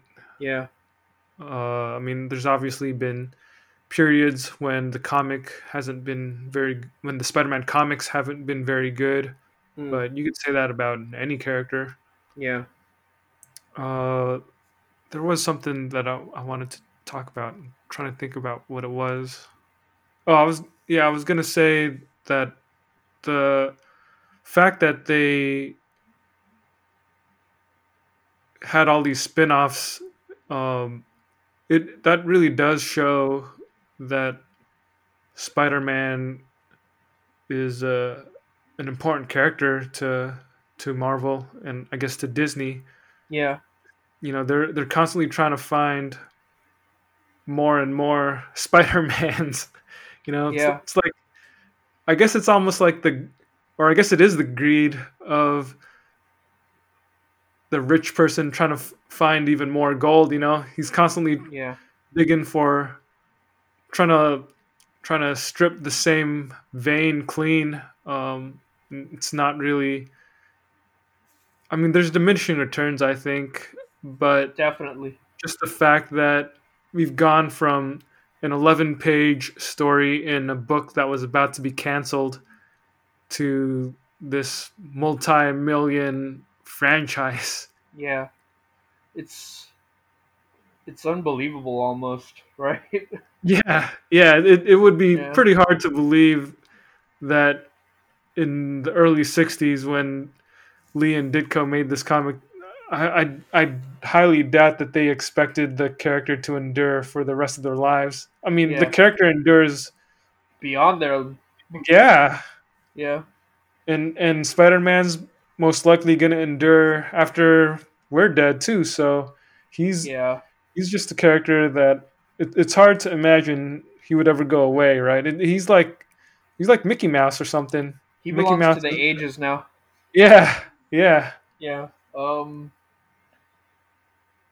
Yeah, it's one of the things that I was thinking which is just kind of a testament to how much Marvel values him was um you know, a couple of decades back when they did um Avengers Disassembled and one of their big things was to do new Avengers. So this was a story where the Avengers as we knew them was completely deconstructed at the time and you know they they were going to rebuild the avengers from the ground up and one of the big things that they did was well if we're going to rebuild the avengers we're going to put we're going to make the team be comprised of basically the most recognizable characters in the Marvel universe why yeah. why shouldn't we put them in there you know so That's what the Justice League does with their characters. Exactly. You know like it with the justice league it's a powerhouse you know it's their powerhouses um, with marvel they were just like we're just gonna go with our like name recognition powerhouses. So this was a team that had spider-man and iron man and wolverine and you know Captain uh, America. captain america. It, it was a pretty uh, star-studded team. I mean there were a couple of um, not quite as well known people at the time, but you know, I, I think I think time has shown that putting them in there was a good idea. If only, if only to boost their recognition, which they ultimately did. You know, Mhm. characters like Luke Cage or whatever, what have you. Yeah, totally. Yeah, but but yeah, the fact that they that Marvel wanted to to have a name recognition heavy team and they decided to put Spider-Man on the team as an Avenger, like up to It's that point it's a no-brainer exactly. And up to that point, I think there were always stories where Spider-Man was uh, an event like a reserve Avenger, like I you know, Yeah, had like a membership card, but he wasn't like he didn't get the benefits. He didn't get you know he, he wasn't allowed to work out in their gym or anything. You know, uh, I just read a couple weeks ago. I was reading a, uh, a small stack of old 1980s Avengers comics written by Yeah. Roger Stern. Yeah, I had I had bought like a run of maybe 15 or 18 consecutive issues from around like 200 issue 220 something to 240 something. Ooh, I bought them for a quarter a pop at Lee's Comics, uh, Rest in Power. rest in Power. The very last time that we ever went to the store, yeah, uh, not knowing that a pandemic would lie ahead and be the end of it. yeah. Dang shame, dang shame. Yeah. But I read uh, those comics and those '80s Avengers comics, and I there was a story. Uh, it was actually a two-parter where Spider-Man uh, wanted to become an Avenger, and it was funny because he learned that uh, being an Avenger meant that uh, number one, you could live in Avengers Mansion, and number two, you got paid one thousand dollars a week. Wow, that's really good. Yeah, and he was super excited because, well, he's Spider Man, dude. He he wasn't he wasn't making that much dough, and he he really needed the money. So he was hoping to be able to join the Avengers and get get the one thousand dollars a week. Yeah, yeah, yeah. it was it was a pretty fun story, man. But what Um, ended up happening?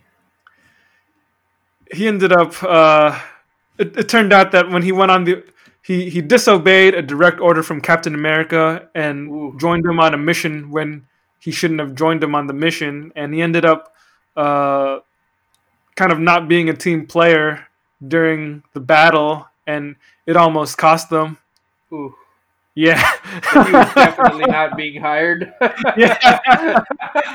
he he he failed the job interview.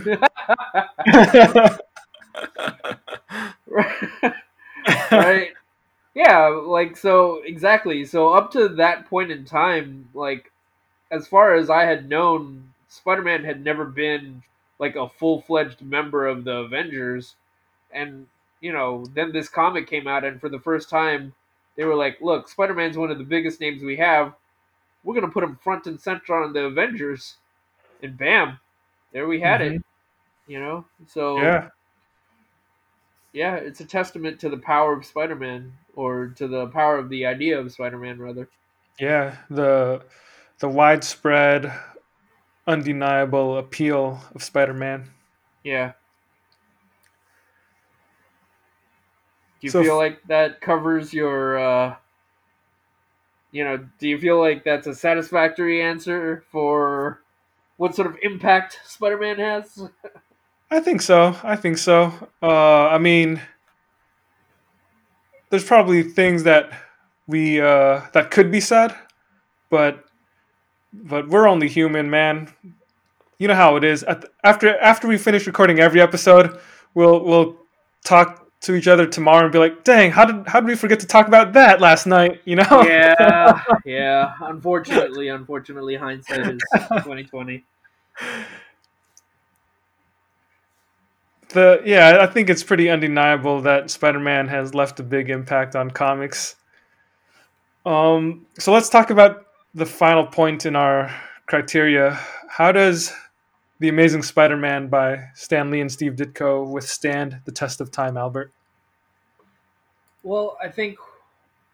Well, we talked about it in brief earlier, but I think one of the signs that their ideas have withstood the test of time. I mean, one, it's clear that Spider-Man as a character is going to withstand the test of time. You, Mhm. you just said in a few minutes ago that Spider-Man will outlive me and you. I Mhm. mean, uh, I mean, I don't know about you, but he's definitely gonna outlive me because, um, you know, I'm, uh, I have plans to kill myself. no, I'm kidding. Oh, kidding, man. kidding. I'm kidding. That's a- That is uh, this dark. that's a pretty dark thing to I say know. on this podcast. Uh, I I've hired several clowns to beat me to death in an alley. Three Jokers. Uh, no, no, I don't want to give them that that title any uh uh validation. They're, they're just clowns. They're all clowns, so it's there's not a clown, a comedian, and uh and no, uh. all clowns. Just okay. straight up clowns. um, but um, but in terms of like how that original, what did you say, thirty-eight issue run? Yeah, plus uh, Amazing Fantasy number fifteen and the first two annuals. Okay, so the 39, 40, 41 issues, or 41 comics, let's say. hmm Um, so, in terms of how those 41 comics have withstood the test of time, uh, um, so for those of you who aren't too familiar with comics, um, comics do tend to have a cyclical nature to them. Hmm So every couple of years, a new writer comes on, and if they're lucky enough, they get to work on a character for a few years, and it's their opportunity to leave their stamp on that character. And a lot of the times, what they'll do is they'll take it as an opportunity to play in that toy box and to revisit a lot of those older stories. And I think one of the ways, or one of the examples of how those original 41 comics like uh withstand the test of time is the fact that every couple of years or every you know every time there's new iteration of spider-man going around there's bound to be someone who wants to revisit elements of those old stories hmm you know? Even um, the stories that we do that me and you tend to um, uplift even something like Kraven's last hunt that takes that goes back to the original idea of Kraven and Mhm. you know reimagines it um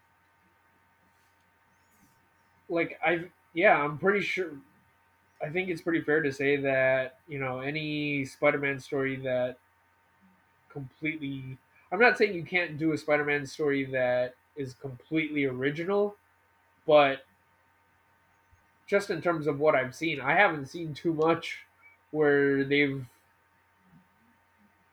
where they've done anything to reinvent the wheel you know? What about that time when Doctor Octopus took over Spider-Man's body? oh wow. You're gonna go there hey, you said you wanted to think of us an example of something that wasn't, you know, a strip a strip mine of this original stuff. Well, you know what? I'm I'm gonna engage you on this particular topic because I feel like we've we talked about this when we were talking about Kraven's Last Hunt um, earlier in our 25 top Marvel comics of all times. One of the Mhm. things that you mentioned was the that that particular storyline was called the Superior Spider-Man, and it was about how Doctor Octopus takes over Spider-Man's body and decides that he is going to prove that he's going to be a better Spider-Man than Spider-Man ever was. hmm And uh, the thing about that was, one of the things that you mentioned was that it wouldn't surprise you if the um, if the roots to that idea didn't come from or didn't have some uh, roots in something like Kraven's Last Hunt. hmm You know, hmm so yeah, so I, I don't know. Everything Even does, that's a ripoff in a way. yeah. So Okay, what what about uh what about uh maximum clonage or the clone saga? that's just bad.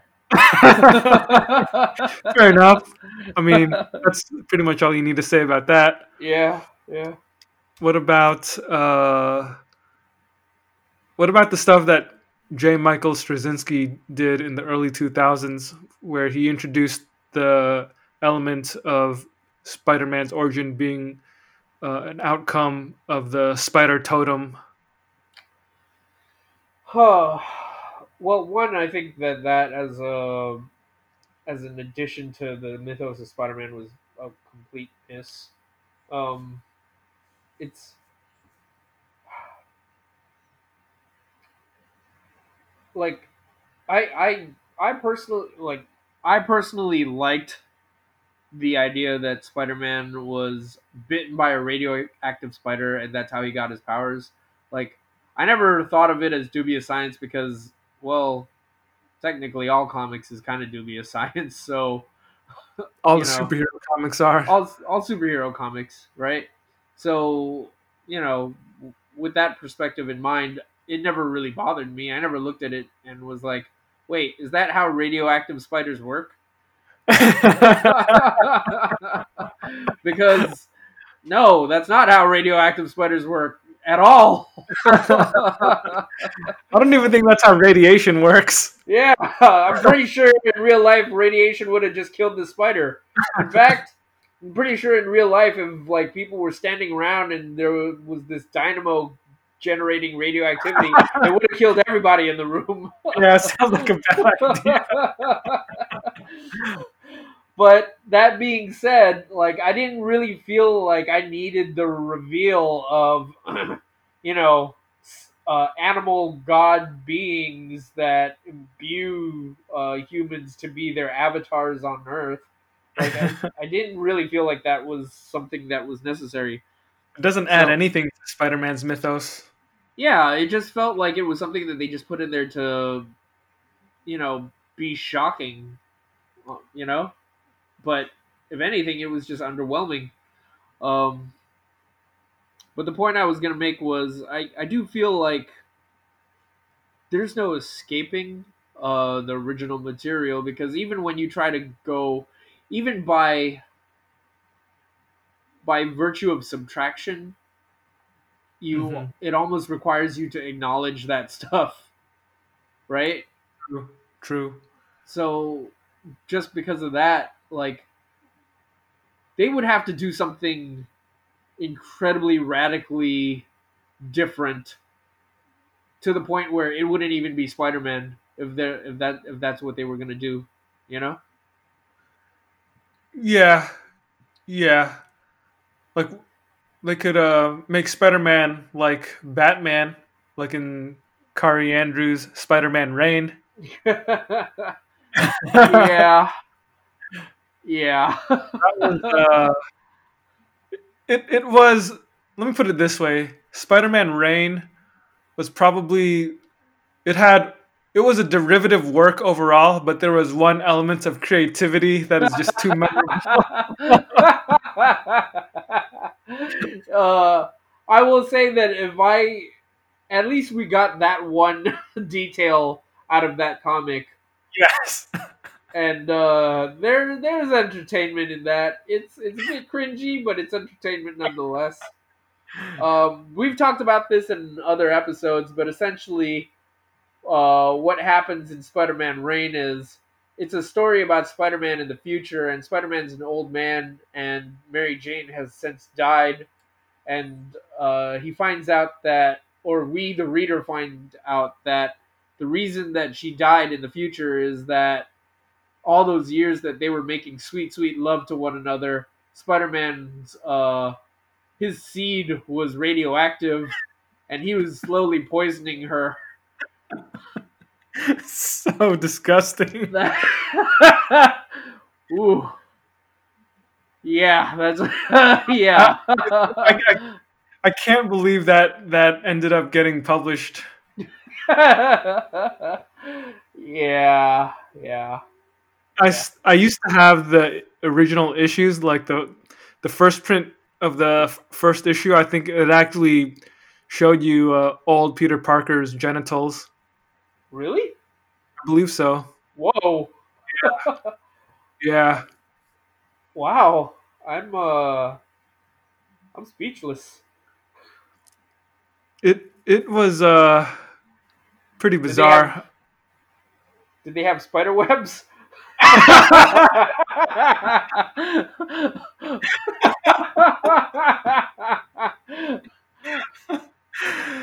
oh boy. uh,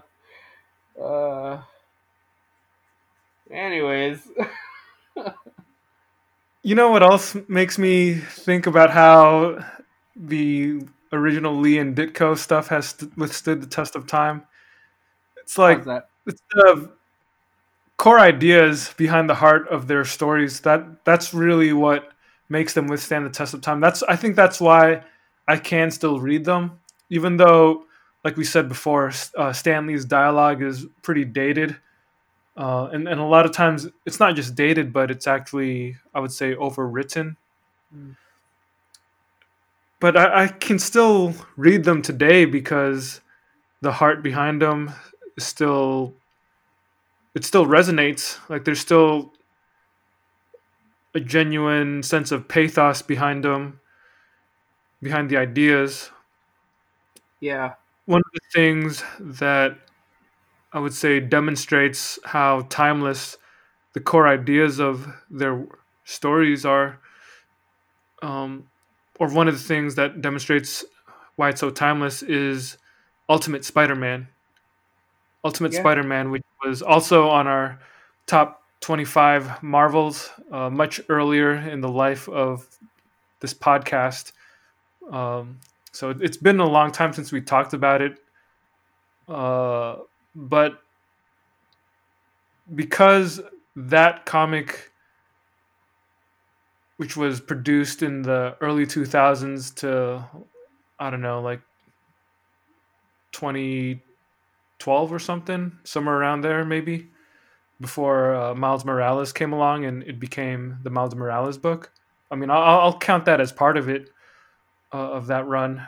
Um, but ultimate spider-man by bendis and uh, the original artist mark bagley they took the basic concept of Ditko and Lee's work and just revitalized it in a way that uh, the modern reader could appreciate it. So it it it took it took the original 11 page origin story of Spider-Man and expanded that into like a six or seven issue story arc. So you actually got to see uh, Uncle Ben in his role as Peter's father figure. You got a chance to get to know him a little bit before tragedy struck him.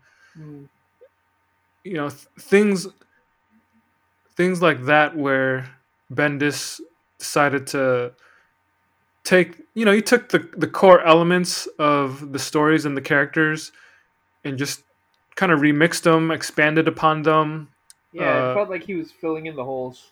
yeah, filling in the holes, or even just putting a putting a new spin on on old toys. You know, like just taking them out and and doing something that that uh might surprise old time or long time readers of Spider-Man. But the the essence of Ultimate Spider-Man was still always with great power there must also come great responsibility Yeah, when you keep that as the core element of Spider-Man, as long as you're competent, you're not gonna mess up. You know, like that. That's like the thing that has to drive every decent Spider-Man story.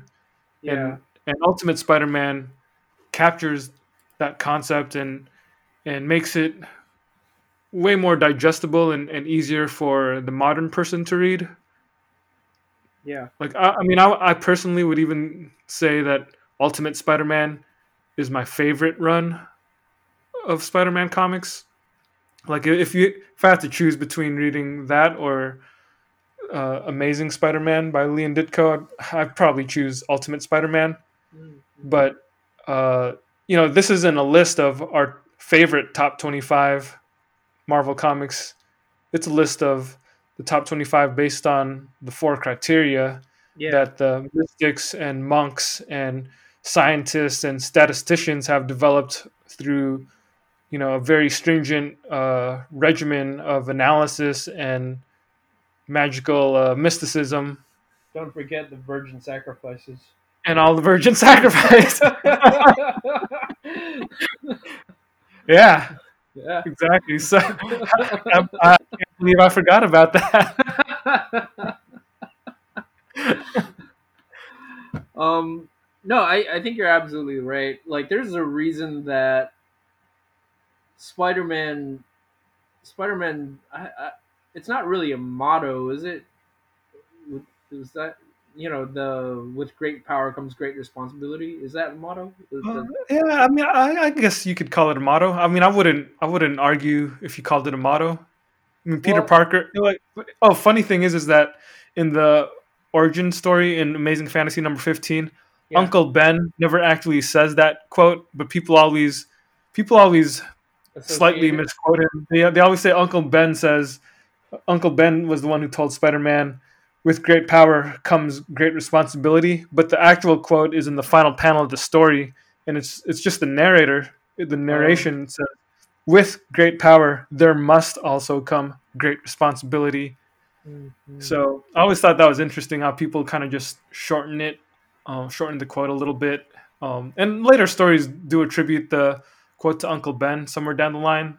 yeah Um, but yeah, that, that I I would say that, fits as a motto or even a slogan. But ultimately, I would just call it the the core essence of Spider-Man. Right. Well, I was gonna say was, I don't think any other hero has anything quite like that. Um, like, can you think of like any other hero who's got A motto. a phrase that so perfectly sums up every a phrase that is so associated with that character, you know? What about uh, look up in the sky? It's a bird. It's a plane. able to uh, leap tall buildings in a single bound faster than a locomotive. Faster than a speeding bullet. More powerful than a locomotive. Yeah. Um, yeah, but but even so, like It's kind of a mouthful. It's a mouthful, and I think that might be something that might have come from that might have been popularized by the TV show at the time Yeah, or the Uh, radio serial. or the radio. Yeah, exactly. But What but about uh, so, don't- criminals are a cowardly and superstitious lot? I mean, what I was gonna say was even so, um, they're not. It's not a phrase that signifies anything about the heart of, or or you know, the emotional character hmm uh, of the the hero in question, right? Oh, what about uh, the X Men, dude? What about sworn to protect a world that hates and fears them? I don't think it's quite as popular. Like, I feel like if you ask someone on the street, like, I think there's a good amount of people that will, like, if I was to ask someone, if I was just to grab someone off the street and randomly ask, um, with great power comes great responsibility. Like, where, what do you associate that with? I think, I think a fair number of people would probably say Spider-Man. Dude, I want to do this experiment now. I want to. We should go to some some public place and start pulling random people aside and saying that, just to see what, see if they yeah, know where it'll it's be from. interesting to see how quick it will take us to get arrested. Albert, Albert, when this pandemic is over, I want you to go to the public park and go to these playgrounds where children play. Start pull aside some kids, man, and ask them if they know what Spider Man's motto is. I didn't think of one that I uh, that I guess is at least in my mind is as uh well no I never mind. I was gonna say the the thing on Thor's hammer, but I don't even think that's quite as I don't know Whosoever, who if he yeah, if he be ye worthy, worthy shall possess the power of Thor. yeah, Yeah, but even that, I don't think that's anywhere nearly as powerful as you know. with great power there must come great responsibility. Yeah, yeah. Like, it's it's hard to think of something that hits that level. I mean, I think the thing about it is it's it's not just a catchphrase or a slogan or a motto. I mean, it's it's a lesson, Yeah, you know, and I don't think it's I don't think those other ones really quite do the same. Uh, they don't. you know, um, maybe you could make an argument for the X Men one. Uh, you know, uh, sworn to protect a world that fears and despises loathes them, but it's it's not quite as straightforward. You know. What about uh the podcast where we talk about the stories within the panels? I mean, we barely get that half right half the time, so we lack the we lack the consistency to to make a valid argument for that one. um, We we're, we're barely able to say our names on cue. yeah.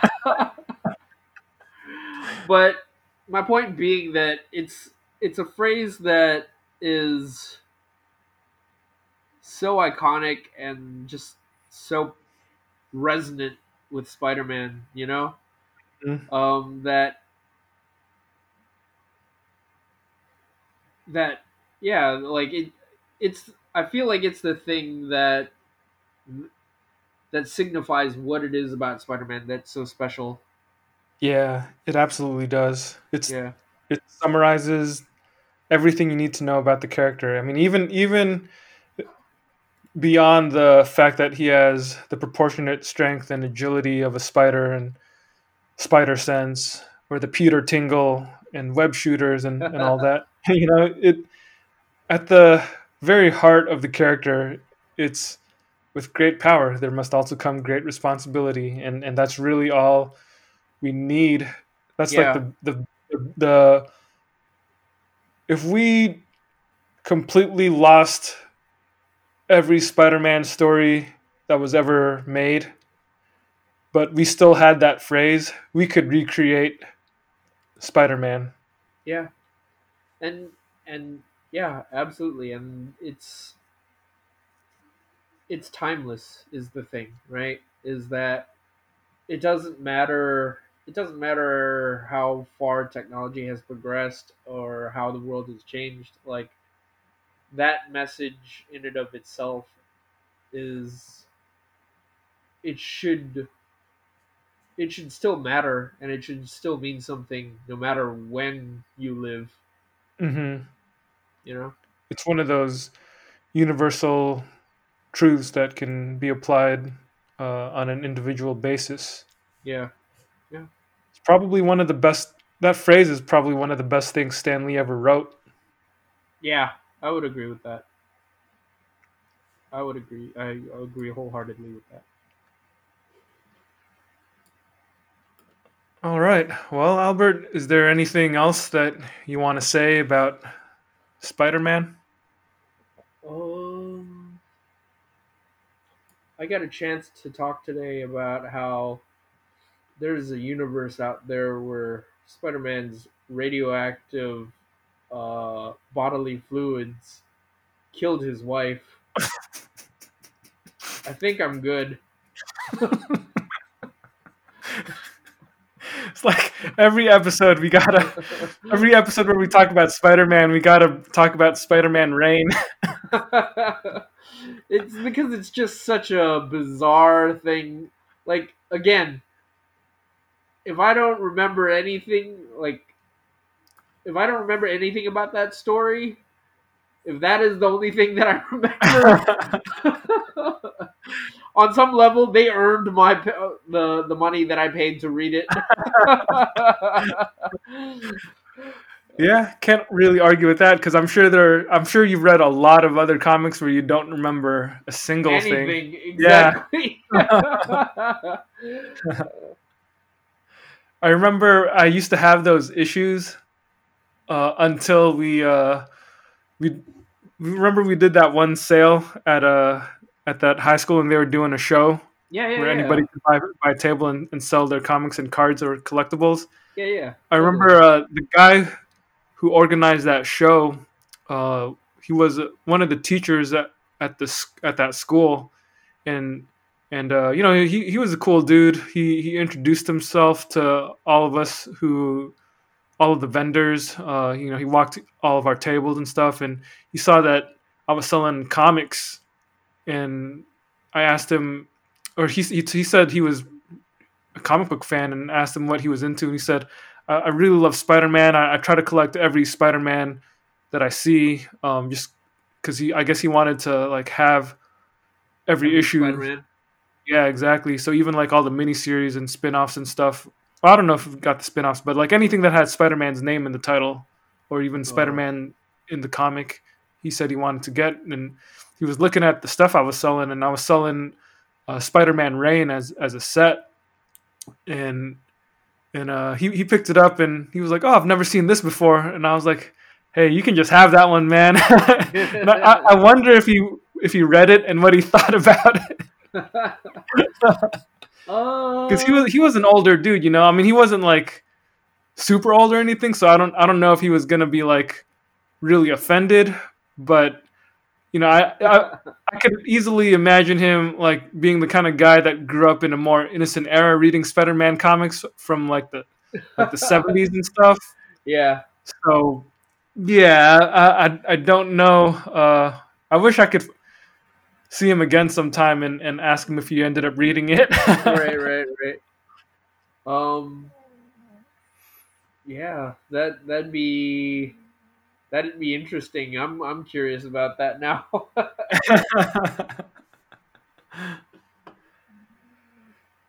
well, it it feels good, man, to finally get back to our top twenty five countdown of Marvel comics, the greatest Marvel comics of all time.